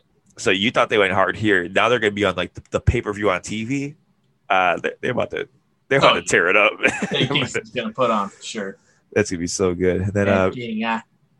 We got a Jon Moxley promo here. He kind of he he he uh referenced an old Shield promo in this, which I I don't know if you noticed, but he he Mm-mm. referenced. So he goes, "I'm a simple man. I, I like my coffee hot. I like my uh my water room temperature. I like sex in the morning, and I like." I forget what else he said, but that's it's like word for word, not word for word, but beat for beat out of a Shield promo. Because Hmm. like I think it's on purpose. Because at the end he said, "I just like a six man tag, man. You know me." So like kind of referencing that the Shield was a three man group. Oh, yeah. Huh. So- It's random for sure. It's just Jon Moxley doing things to pop himself because I don't think anybody. I guess, yeah. I never would have. I never would have guessed that. I I just saw, the promo. I just never. Yeah. I don't remember the Shield one. I only noticed because I saw somebody on Twitter post a side by side. I was like, oh, that's kind of cool. But uh, speaking of promo, after that, we got the Darby and Sting promo about the street fight, and Sting says, "Guys, you know, you said we're hoodlums. I'm not a hoodlum. Darby, he's a hoodlum." And then Darby says, "Uh, he gets up. He says, you know, on the streets, it doesn't matter if you fit right by the rules. You just gotta survive." And he says, "I am a hoodlum." just like you. He he throws the, the skateboard out the window, and Sting kind of looks at him. He's like, he just snaps, starts beating the hell out of the windows. He was swinging that bat, man. It looked good. He was. I, a couple of the windows didn't even break. I'm like, God damn. He was swinging that hard. He's like, I don't know how those the windows He didn't was. break. Yeah, he really was. I'm like, fuck. He says, "You know what? I'm a hoodlum too." And at Revolution, it's showtime. God, I love Sting. Love that. I love Sting, man. This dude rules. Man, I, I used to have the, the Wrestle Buddy of Sting. I had the Sting Oh, one and, yeah. and a The DDP. Yeah. I had, Oh, the, I had the Sting one and the DDP. I had the fucking Ultimate Warrior and the Hulk Hogan one.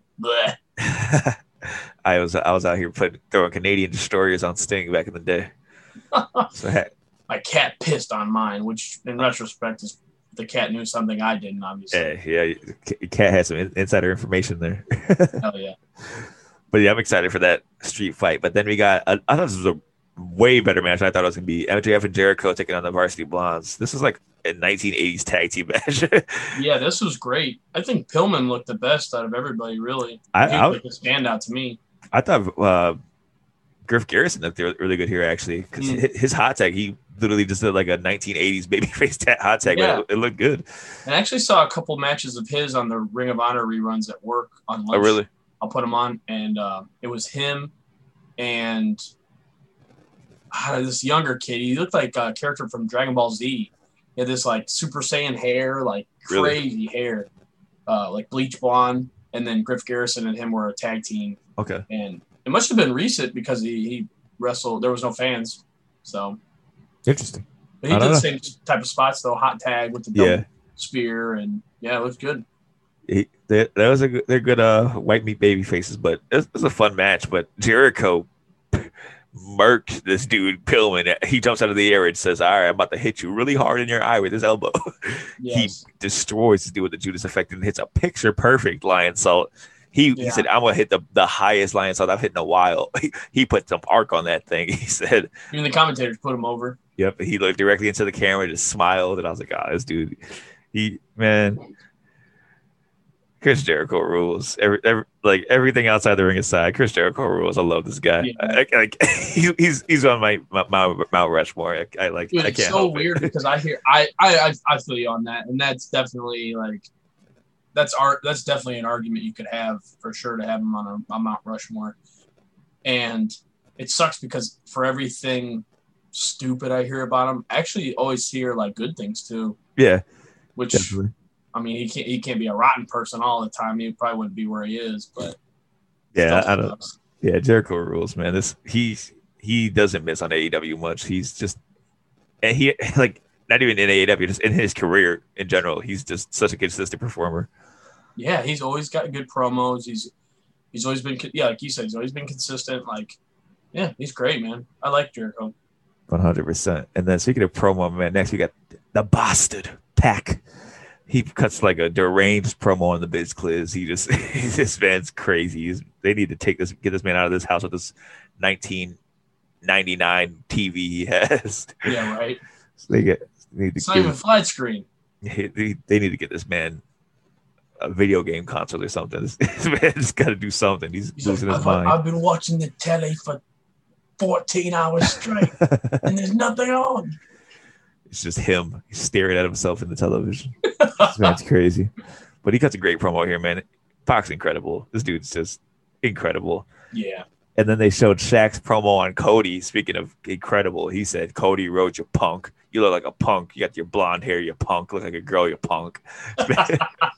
Shaq's crazy, man. I love that he takes his glasses off Yep. and Just then to them back on. Just puts them back on. Like, Yeah, you don't Shaq need those rules. glasses, bro. Take them off. Shaq rules. So the he, he challenges Cody to a match in March, and then Cody comes out with Arn, and he says, "You know what? I was supposed to have this match. I was thinking it was gonna be me and Sha- me and uh, Brandi against Shaq and Jade Cargill, but, but obviously things happen.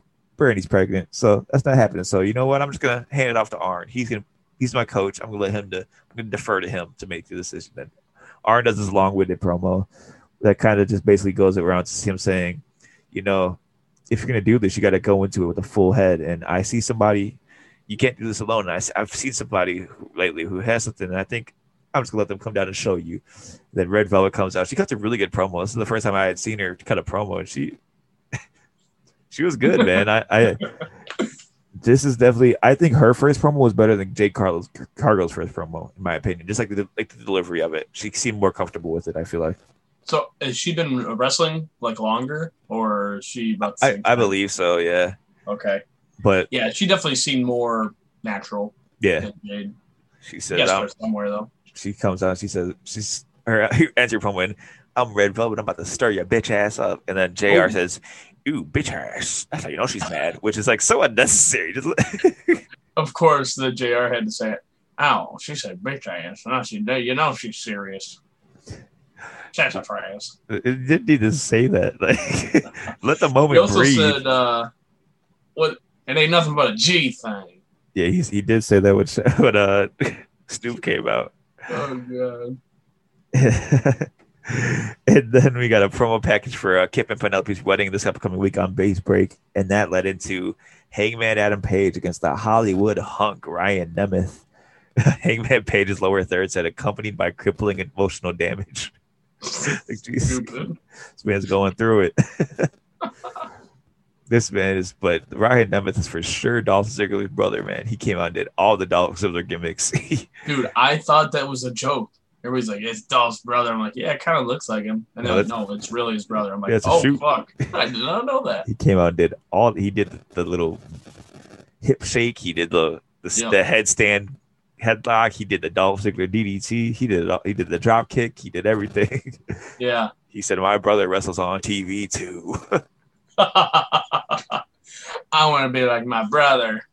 but with that being said he looked good in the match like he, he was selling his ass off for Hangman Hangman was beating the shit out of this dude Oh yeah, dude. He closed on the fuck out of that buckshot lariat. he, he hit he hit a nasty close like Larry at first and then he hit the buckshot he, laid, it even more I was like Jesus Christ Yes. brother yeah, this is Ziggler match. This is probably my second favorite match on the show. I think. It was fun, man. Hangman just rules. And during the match, Matt Hardy comes out, and after after the win, Hangman brings him to the he's like, "What are you doing out here, man?" And Schiavone is interviewing them both, and Hardy says, "You know, I, I, I've noticed that you're you're changing in the in the hallway. What's going on here? Like, I, if you ever need some support, I got you, man. You're, you're a good person. You, I know you need to hear that right now." He says, "You know, I got so much room in my locker room that you could just come change with me." And then Schiavone's like, hey, I would, I would take that up with him if you want. If you if yeah. and then they kind of they just kind of leave it there. I think I I love the storyline of every faction trying to recruit Hangman Adam Page because they already know how mm-hmm. he's like such a star, Yeah. Oh, definitely. which is perfect because like the elite, FTR did it, uh, Oh, yeah. Yeah. Dark Order, and now Matt Hardy. Like it's perfect. It's like very subtle long term storytelling of everybody see- seeing that he's great besides him, and the moment he does realize, is game over. Oh, that's cool. I hope they go that route. That's uh, that's that's where they're going. They got it because he, it, it's always they're always playing up on how his like emotional turmoil and how like unsure of himself he's always been. But then everybody else is trying to recruit him because they see in him what he doesn't see. So the moment he does realize is the moment he beats Kenny for the title. I feel like yes. it's uh, it, that's that's where they're going with it, and it's gonna be like a year from now probably, but it's gonna be so good when it happens. Mm. Excited for it. But after that, man, we got a hell of a match. Dax Harwood taking on Jungle Boy Jack Perry. This is a phew, this is a banger, man. They were working here, Yes, this was old school for sure. and they had uh Tully and Cash Wheeler handcuffed to Luchasaurus on the outside, so they couldn't interfere, which I thought was a great touch. It added to like, it just added to the story of it. I thought that was awesome. Yeah. Yeah, I like that. but man, they were they were working here. They started off just immediately chopping the hell out of each other, and as they did that, they I knew that's what kind of match this is going to be. But there was so much here. The slingshot Liger bomb that Dax Harwood hit, dude. He basically just power bombed him full force onto the top rope and then hit him with a Liger bomb. I was like, oh my god, he laid it on him, man. He put some stake on that power bomb. Uh, they were just going back and forth, back and forth. Dax was in control a lot of it, but during the match, Jungle Boy was just working over his arm because at one point he posted himself because he was trying to go in for like a shoulder tackle in the corner, but Jungle Boy got out the way. He posted himself, and that kind of was the story of the match from there. But man, I just love this. Before we get to the finish, was there anything else that really caught your eye in here? No, both these guys. I love that this was such a great showing of what both these guys can do in Oh, singles yeah. competition, and I, I know you probably won't agree, but I love Lucha Express with just Jungle Boy and Luchasaurus. I think that works better. Jurassic Express, sorry, not Lucha Express. That's a different thing. but I just like those two. I like when they. I like that they keep it just a tag team. I, I would prefer that because Marko Stunt just kind of. I feel like it's just too much. I don't know. offense To him, but it's just too much for me. I like just that tag team. I feel like Luchasaurus doesn't have enough for like for it just to be them. Because Luchasaurus, if you think about it, Luchasaurus does one spot a match realistically. He comes in, does the tail whip, and that's it. Yeah, yeah, that's true.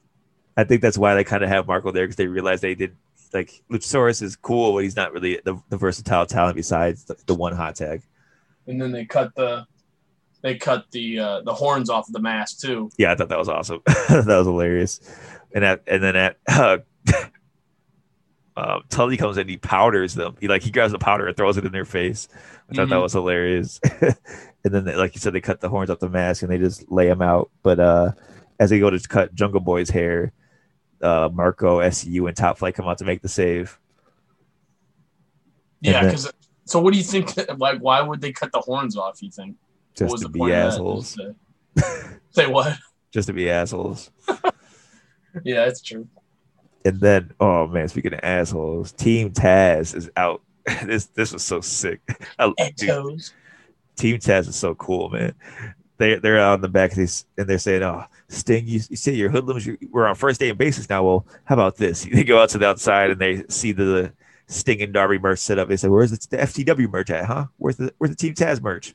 And they're just pissed. Hook Hajame's out here going crazy. He, this dude, I can't wait to see a full match of his because everything he does looks like real. it looks like a shoot every time he does anything. Who? His son? Yeah, Hook. I didn't. Even, I don't think I caught that. What was he doing? He kicked this dude and then hit him with like a judo throw. Oh, and then he okay, picked him up and threw him over the guardrail. Yeah, because he's training he's with uh, Team Taz. the Team Taz Dojo. That's right. And then they did the uh, Kevin Nash, Rey Mysterio spot, the the lawn dart into the trailer, Oh yeah, yeah, yeah. which I love. And then Ricky Starks is the strongest man on the planet apparently because he picked up this dude, press slams him like he's a feather, and just tosses him in the air and through the table. Yeah, yeah. Because Ricky, he's fucking just jacked. Yeah, and and the dude he picked up was not a small guy. He just like No, press slams this guy like it was, it was crazy. Team Taz is like one of the best. I feel like factions in AEW for sure. That doesn't get enough like doesn't get enough love. I guess they're in a they're in a storyline with Sting. That's very true. So you That's the big. that's true. How much bigger could you get? I mean, I don't know. Fuck it, give him the belt too. Dude, shout out to Team Taz. It's, it's so cool. Literally, it's just so. I, I want an FTW hat so bad. They're always wearing Yeah. them and they're not up anywhere, and it pisses me off so bad. They're not, not they're not for sale. Not yet. Taz is posting like, "Yeah, coming soon, coming soon." I want one so bad. That son of a bitch. God, I, I You know Oh. how to sell Taz merch better than he does. apparently, man. Shout out, shout out to Taz, but I want that hat, man. I know you buried me on Twitter, but I just want the hat. It's so cool. Give him the hat, brother. Team Taz is so Just cool. give us a hat, a couple of mocks. but next we got uh, Britt Baker taking on Shanna. It was a fun little match. Britt Baker did all her spots. She hit a pretty nasty sling blade on the outside, which I thought was pretty cool. But uh, of course, Rebel was doing her normal distraction there in the match. But I, I thought Shanna looked pretty good here. Yeah, I'm not real familiar with her work. I, I may have seen her on Dark. Yeah, she was gone for a while because she's from Brazil or somewhere like that. Spain, Portugal, Portugal. That's where she's from. Portugal. Okay. Yeah, so she was gone. She wasn't in the U.S. She just kind of made her way back this past month, I believe. Which I think she lives in the U.S. now, so she'll be around more, I believe. There you go. They need more women talent for sure. Absolutely. But uh, Britt Baker picks up the win here, of course, with the lockjaw. And after the match, she hits a curb stomp and throws in the lockjaw again. And then Thunder Rosa's team hits, and she hits the ring, and they powder her out. Like, of course, they don't want none of that. But Yeah. there, we got, of course, next week, Britt, uh, Britt Baker for Thunder Rosa. Finally, they've been building this for a while. Yes, they have. This would be a good match. Yeah, it'll be great. And this is where they announced the the uh, first match that they've announced for the women's tournament: Riho versus Serena Deeb, which I think will be great. It's interesting that they're having this match on the U.S. bracket side of the bracket though, because I, from what I thought, it was gonna be like half U.S. versus half Japan, but I think it kind of confirmed my, my other guess is that they're gonna film half in Japan and then f- uh, fly over the person who wins that side of the bracket. Okay, that makes sense. Just kind of the safer way to do it during a pandemic, I guess. Yeah. Do you think there'll be any like big surprises or? I don't know. Uh, I don't know. Like I, they haven't really announced much, so I don't know what to expect. Right.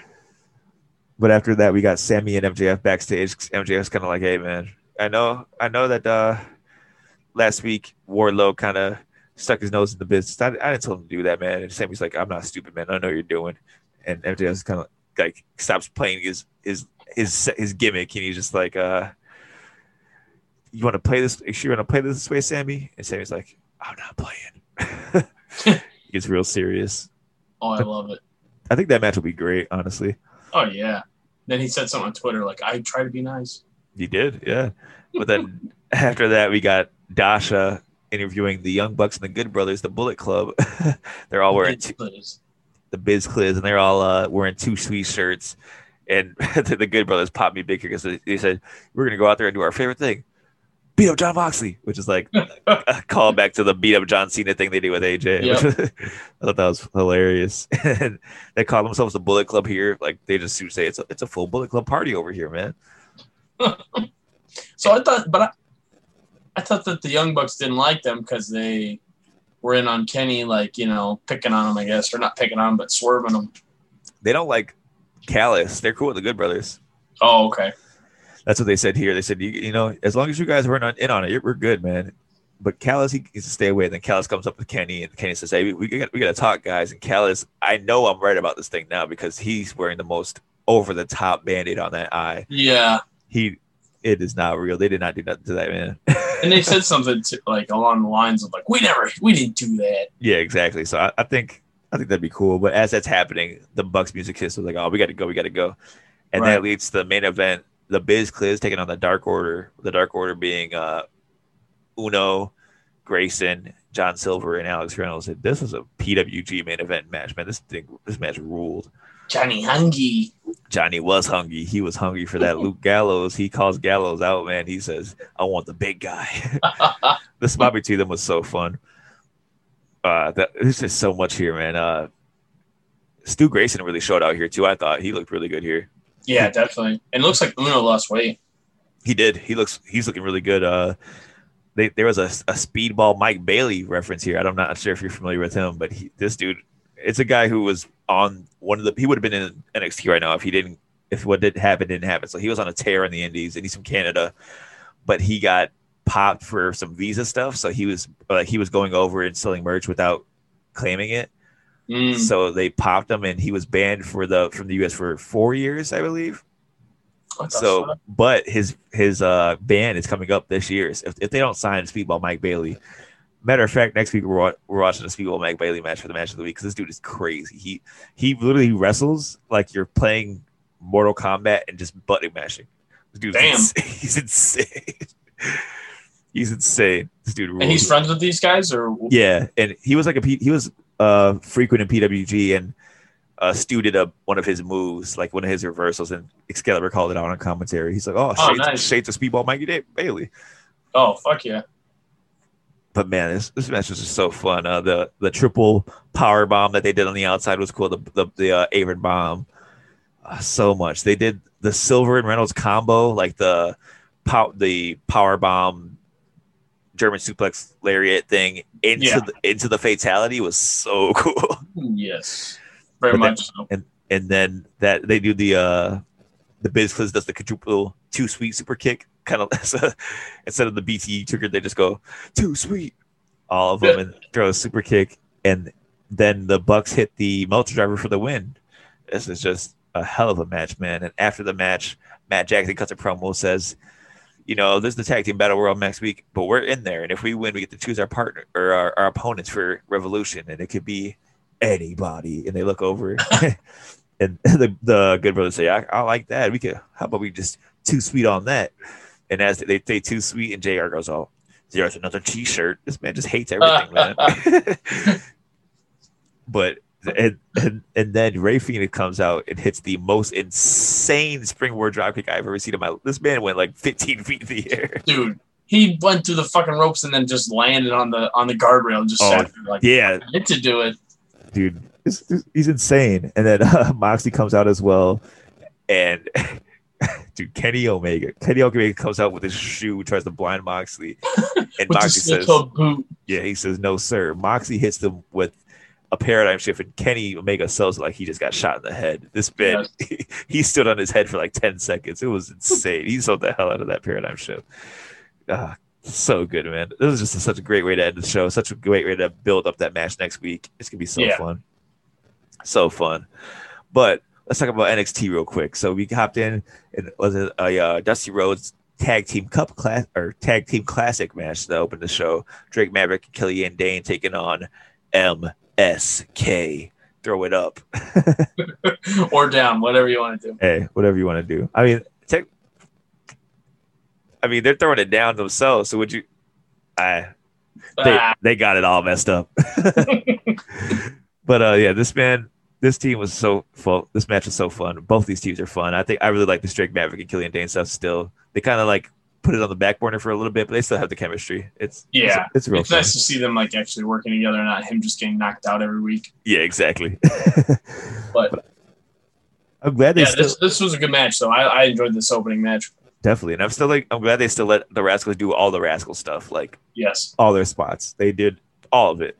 the And- Bronco Buster, love that. the Bronco Buster. They did the uh, Hot Fire Flame or whatever it's called, the assisted standing or shooting star press, yeah, which that move was so cool. I, like I've seen it so many times that I'll never get like tired of it. It's so cool. yeah, it definitely catches you off guard. You're like, damn, that's pretty cool. Never seen that. And then they, of course, they win with their uh, heart attack blockbuster gimmick they've been doing. So they're pushing them big, man. They're pushing them big. And speaking of somebody they're pushing big, the Lone Star Curt Stallion, man. he has a promo here, and he has he really just they let him do like a full promo, and it was really cool to build up this cruiserweight title match. And you can tell that they have big plans for this guy, which is so surprising to me. Because when he got signed, I was like, "What the hell are they gonna do with Curt Stallion?" Like, I love the guy, but I don't see him as a WWE guy. But after seeing him be there for a while, you can tell they they really like this guy. Yeah, Triple H, I feel like he's probably behind that. Yeah, Of like paying attention to him. it, he's man. We've been seeing Curt Stallion for years, so it's so cool to see him get the spot. Yeah, definitely. And then we got a uh, a women's t- Dusty Cup match with, between uh, Dakota Kai and Raquel Gonzalez taking on Jessi Kamea and Aaliyah with Robert Stone. Robert Stone has not been on TV for like six months. This man just reappears. It's been a while. but this, this was a decent match. But um, Jessi Kamea really impressed me every time she's been on TV recently because she was somebody who's been there for a while, but she hadn't really done much. But her past few showings, she's really showed out. With shout out to her. Yeah, I didn't know she had been there that long. And she's been there for a while. She had like the nerd gimmick for a while. Like if you remember, like a long time ago, she was just like a nerdy girl. But she always had have had the same name, but Hmm. she's really showing out recently. But of course, Raquel hits her finish. The uh, I don't think I don't know how why they don't have a name for that move yet. It's like the choke slam powerbomb thing. Yeah, that that's that's a great move. I don't know what you'd call it. I don't either, but hey, it was cool. And after that, we got a, the way promo where it was just kind of like a sitcom sketch. It felt like. Yeah, definitely felt like but it was it was fine. And then we got oh Malcolm Bivens and Tyler Rust taking on Red Death David Daniel Garcia, which I talked about earlier. This man's a menace, but he was not a menace here because he got his ass beat. But it was cool. He looked good here though, still for like being a, Yeah. an enhancement talent on the show. They gave him a lot. yeah, they definitely did. He he did the job, buddy. Yeah, he did. But But his name was Dante Rios on this. Yeah, that's that's not his name. I'm calling Daniel Garcia. That's his name. Oh, okay. Red Death Daniel Garcia. Such a cool nickname. Red Death's dope for sure. Shout out to that band name band too. Red Death's a crazy band. Shout out to yeah, were they from Detroit? I feel like they're from Detroit. I think Could be wrong. Could be wrong on that totally. It it just sounds like it would be right. Yeah, That band's great though. But uh, Tyler Rust won with a crazy looking submission. I don't even know what to call it. It was looked like it hurt so bad oh though. god, like. I don't know. Even, I don't even know what to call like it. shoulders touch each other. Yeah, exactly. In the back. Yeah. it's called you. Here, let me adjust your back real quick. We're gonna fold you up like a pretzel. And then after the match, they, they took a selfie with Daniel Garcia's lifeless body, which I thought was great. I do. I like that. Malcolm Bivens, man, I'm telling you, this guy's money. Put him on, just put him on TV every week and let him do his thing. And hmm. Tyler Tyler Rust is great, so this combo was perfect. I think. Yep. It's the best. The best. I'm glad it's him. He's with them and not Indus Sher. No disrespect to them, but I, I think it's just a better. Yeah, it was. It didn't fit well. But next we got uh the grizzled young veterans soon to be the Dusty Cup Tag Team Champion, Tag Team. Classic. winners. there it is. You're too focused on uh, holding on, hissing at the into the microphone. Hey, it's uh Liverpool's number one, Zach Gibson. Zach Gibson rules. Like I, I'm going to say this every so week good. until he stops ruling. This dude is so sick. He's so good on the mic, dude. And this match was awesome, man. Their take on Leon Ruff and Kushida, they put on a hell of a match, man. I thought this was This great is my favorite match on on NXT for Oh. sure. by far. This is I thought this was awesome, but um, the Young Veterans ended up picking up the win with Ticket to Mayhem, and then after the match, the the way to attack Kushida and Leon, which I'm glad they waited till after the match because I wanted. I'm glad this match got to be just a great tag match without any Yep. interference. And then as they're attacking Kushida and Leon, Lumis just arrives there, which okay. He just stares at them until they run away. Yeah, basically. and then we got a Kurt Kurt Stein was jumped backstage. Apparently, it was Legado del Fantasma. That's what he says. So they have an interview, and William Regal is furious. Pissed. His man comes in. What the hell did you do? He's this man is not having it. He said, No. "You- "Next week, you're having this match, and if any shenanigans happen, there will be hell to pay." I love that. then Santos Escobar finds Like, I'll oh, sick my son on you. oh yeah, that, that's kind of a good segment because they announced that this week they NXT UK signed William Regal's son, whose name I don't remember right now. But shout out to that. That's crazy. I didn't know he had a son. Jim Regal. It's not, his last name is not Regal, like Oh. his, his his working last name at least, What the fuck? which is very surprising to me. I mean, maybe or maybe they listed his shoot name when they announced the signing. That could be. Oh, okay. That might have been what it was. I, but it didn't say Regal, but it, it did say that he was William Regal's son. So who Have you seen any of his matches, or you No, I didn't even know he had a son until I saw he got he saw, got, he saw he got signed. But that was cool. And then after that, we got a Toni Storm promo about Io Shirai. Io comes up out and they brawl. And then as Io gets the upper hand, Mercedes Mercedes comes in and attacks from behind, which I thought was perfect. These these three are gonna have a, a triple threat. It's gonna be a banger, and I'm excited. Yeah, definitely. but they all go back and forth for a while, and then Toni Storm ends up standing tall with the belt, so she's not winning. It's just wrestling math. That's it. She's already she she she gave herself away. And then we got a Swerve promo. This was cool. I'm glad they're letting Swerve uh, show some uh, character here, some some of his uh, charisma, because this dude's great. He's got a, just that swagger about him. I've been saying that for a while, and I'm glad they're finally letting him do it. He says, uh, "Everybody's always pointing their fingers at me, but uh, look at me or point your finger at me. How many fingers are pointing at you? I don't, really, I don't really get it. I don't know Um, that. meant- I don't know what that I guess meant. because if I point at you, then these fingers are pointing back. But if they're rolled up enough, then they're pointing that way. Hey man, shout out to Swerve. I'm not gonna try to That's decipher this. math for me. I don't know what you're talking about there, bud. but then we got a swerve match between him and Bronson Reed. I thought this was a banger of a match too. But uh, Bronson, Bronson ended up winning with the tsunami. They're they're really into Bronson Reed, man. They're they're like they really like this guy. He's been on a Yeah, they're tear. pushing him. They've been How do you uh, jump off? How does that big boy jump off the top rope and not hurt whoever he's wrestling? I've never understood that. Like the Va- Vader doing a moonsault, like that's a Right. My God. it's, scary, man. I, I will not be. I don't know. I don't get it. You ain't working that. That- Yeah, ex- You exactly. can't work gravity. That's a lot of weight. Big boy. But uh, after speaking of a big boy, we got Timothy Thatcher talking to Tommaso Ciampa back here. They just they kind of say this is a tag team that was brought together out of respect. They they went through hell together in the uh, fight pit, so now that that changes a man. They say so. They they can't. They're coming together for a common goal here because Hmm. they, they got an opportunity. Might as well seize seize the opportunity they have been uh, presented with. There you go. You think that they lose their tag match and then they do a round, they do a third match between the two? I don't know what else could they could do. They had the fight pit. Like where can they go from there? Right, that's true. I don't know, but I just I hope they don't win the the classic. That's just my my only thing. Yeah, I, I mean, I, I love both those guys, but I just yeah, I, I hope they go away from the the oh put together tag team after they feuded. and Now they're gonna win the Dusty Cup. Like, eh. yeah, that's true. Who would you rather win, are you even gotta ask? JYV? Grizzled young veterans Yeah. soon to be. Yeah, I wouldn't be mad at that either. God, I Either love one of those two. I love the Grizzled young veterans, man. They're so sick. But then we this main event, man, was also a really fun match. We got KOR, Kyle O'Reilly, and Finn Balor taking on the new kings of NXT. and they need to start Vince Hunter, listen to this podcast and take that name. It's such a perfect name for them. Right. True. It's so cool. Like So where's Pat McAfee? He's just done. who knows, man?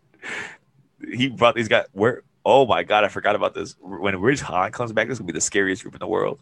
Oh yeah, yeah. When does That- he come back? I don't know. He destroyed both his legs, remember? So he's probably gonna be gone for a while. True, yeah. God, that was I don't so know if he'd be a part of this faction or not, but it'd be cool if he was. they should because this dude that dude was crazy. The little he did, he was out there he almost murdered Johnny Gargano and then he Oh God, yeah. Remember I forgot about that.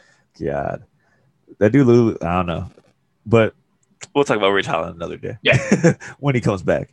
But this match is really fun, man. Really fun match. This with these guys four guys in the ring, there's no way it's not gonna be. I'm man, I'm waiting for the, the Oney Lorcan singles push one day. I want him to get like the North American belt. That'd be so sick. Yeah, that'd be dope. I'm a big fan of uh Biff Busick, Oney Lorcan, whatever you want to call him. But there was a crazy part where, well, the, the, it was the finish of the match that Kyle O'Reilly catches Danny Burch in midair and puts him in an E bar. I thought that was Yeah, Oh, that was was very because he jumped up to catch him too, which was like I don't know how because like he got his legs around his legs in the midair before he hit the ground. It was insane. That's crazy. Just Kyle O'Reilly, man, he's the guy. I've been saying it. He's the guy. But after the match, the new Kings attack. Pete Dunne uh, snaps Finn Balor's fingers, and then uh, Roddy and Adam Cole hit the ring a little too late there, but but Damn.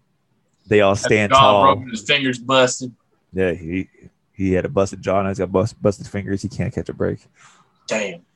But the uh, undisputed era stand tall after fending them off, and I don't know. It's kind of it's kind of cool to see Finn and Adam Cole stand the tall together.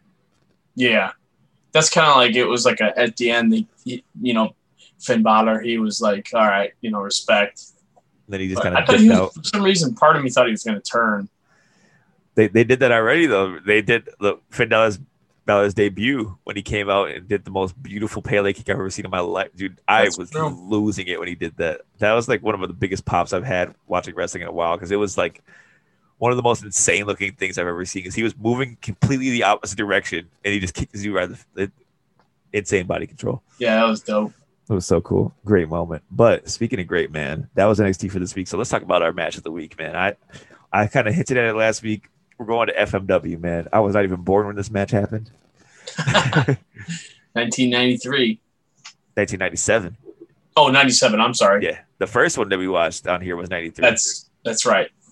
but this is uh April 29th, 1997. Megumi Kudo taking on Shark Tsuchiya in a no rope barbed wire explode no rope exploding barbed wire match. And if you're not familiar with either of these two women, they're the two Joshi wrestlers from back in the the uh, late 90s. This was actually supposed to be this match was for Megumi Kudo's retirement. Oh wow. Okay. I, I didn't want to tell you that during the match because I I didn't want to ruin anything, but Damn. man, this is it, it- when you know that it kind of makes sense how because she got the hell beat out of her. Yeah, she did. She she did. Uh, I don't know. I was going to say she did the job on the way out, but we'll get there. But Yeah. um, yeah, she was taking the brunt of a lot of this match. yeah, if you're not familiar with uh, FMW, it's Frontier Martial Arts Wrestling, and man, oh, just go if you like deathmatch wrestling, if you like Japanese wrestling, just just go watch some of this stuff. This match is free on Yeah. YouTube. Uh, it's just This wild, is like man. deathmatch. Um, you know, this is before deathmatch was really is really deathmatch like it is here. yeah, this is the You're not getting a million light tubes. You know, they're putting on exploding barbed wire ropes. It's like Yeah. and they're definitely taking the the brunt of the explosions too, because you can see it on their outfits. That's like you know smoldered and black and yeah. yikes. Yeah, man, this match is wild. Um, you know, I always let you take control for the uh matches of the week. What really, what, stuck out to you here? So, well, so let me set the stage kind of. There's two sides to this ring. So if the camera's facing the ring, the side of the ring that's facing the camera has barbed wire and explosions rigged up, and then the the back side is also rigged. But the other two sides are there's no ropes, there's nothing there. But then on the floor, there's barbed wire on top of like what appears to be like plywood, which is also rigged up to explode. you gotta follow me here. So they keep teasing it, teasing it, and then eventually, I think it was Kudo goes into the yeah, Kudo goes in first. Yep, she takes the bump first and gets the explosion, and she's wearing all white uh, outfit, and you could see like the black spots on her outfit where she got burned and shit, which is nuts. So then Shark goes and she grabs uh, a miss. If you're familiar with Mr. Pogo, he used to have basically a sickle that he would use to kind of cut you open. And that's what she did. She cut this girl from. She damn near scalped her. Let's put it. Yeah, it was brutal. So she's, you know, gigging her and she's starting to bleed. And then she starts choking her with the chain of the uh, sickle. Um, yeah, so there's a lot of that. Then Kudo eventually gets a hold of the sickle and she's trying. Well, before that, sorry, back up. You get a miss. You, Missy, sickle she's you trying attempted murder. you try to stab her and, just, and she rolls out of the way so it gets stuck in the mat. Like so much crazy shit going on in this match. So much shit could have gone wrong. Yeah. And so a couple more bumps happen. You know, uh, Shark goes out goes out the ring and falls, hits the explosion there with the barbed wire. Yep. Comes back. She does the kudo. She takes the bump. Kudo takes the bump outside the ring. She take you. You can't just leave out the fact of what kind of bump it is. She grabs her in a power bomb and just throws her on her neck. It's Oh yeah, yeah. No, absolutely. No, I mean I, I was talking about like she took the bump onto the barbed wire outside the ring too. Oh yeah, yeah, yeah. But yeah, you're right. And the ring does not have any give whatsoever. At all. It's just wood underneath a mat. Like there's no padding at all. But I'm trying to think of all this crazy shit that happened. so the not the finish, but close to the finish. So Shark pulls out a lighter. Yeah, she takes some gasoline, puts it in her mouth, grabs a lighter, and blows an insane fireball that catches the, Kudo's entire head on fire. Damn near. Yes. and you can see the smoke coming off her hair. And then from that- then on, you can see her hair is just like singed and like frizzed out. Like she took that fireball to the back of the head. So then eventually they're going back and forth fighting, and Kudo pushes Shark into the exploding ropes. Well, they both just go into the ropes. So then after they bounce off the ropes, Kudo lands on top of Shark and ends up winning because Gravity. yeah, gravity, and they both just taken took an explosion. So It's such a cool finish, man. It's so perfect. it's It's, it's, retirement on a good note. it's basically shark clotheslines Kudo into it, and they both just fall forward out of it. That's right. It's so cool, man. I so glad that we got to watch this. We a little fourth wall break, and we watched it before we started recording the show through Zoom because I wanted to see his reactions to everything. And insanity, Yeah. man. And like we watched one of our first episodes, we watched Onita versus Funk back, like I said, back in '93, Yep. and that shit was insane too because that was like just the whole thing is fucking nuts. Just watch both these matches, Absolutely. Just or F- any FMW barbed wire exploding, death, no rope, whatever match. Like it's gonna be great. Yeah, just know what you're getting yourself into when you watch this because it's it's brutal. Yeah. It's definitely brutal. but yeah, man, that was that was the match of the week this week. And like I said, I'm gonna try to find a Speedball Mike Bailey match for next week because I do rules, and I, I think you'll love them as like immediately after watching. But this Yeah, match is this match is available on YouTube.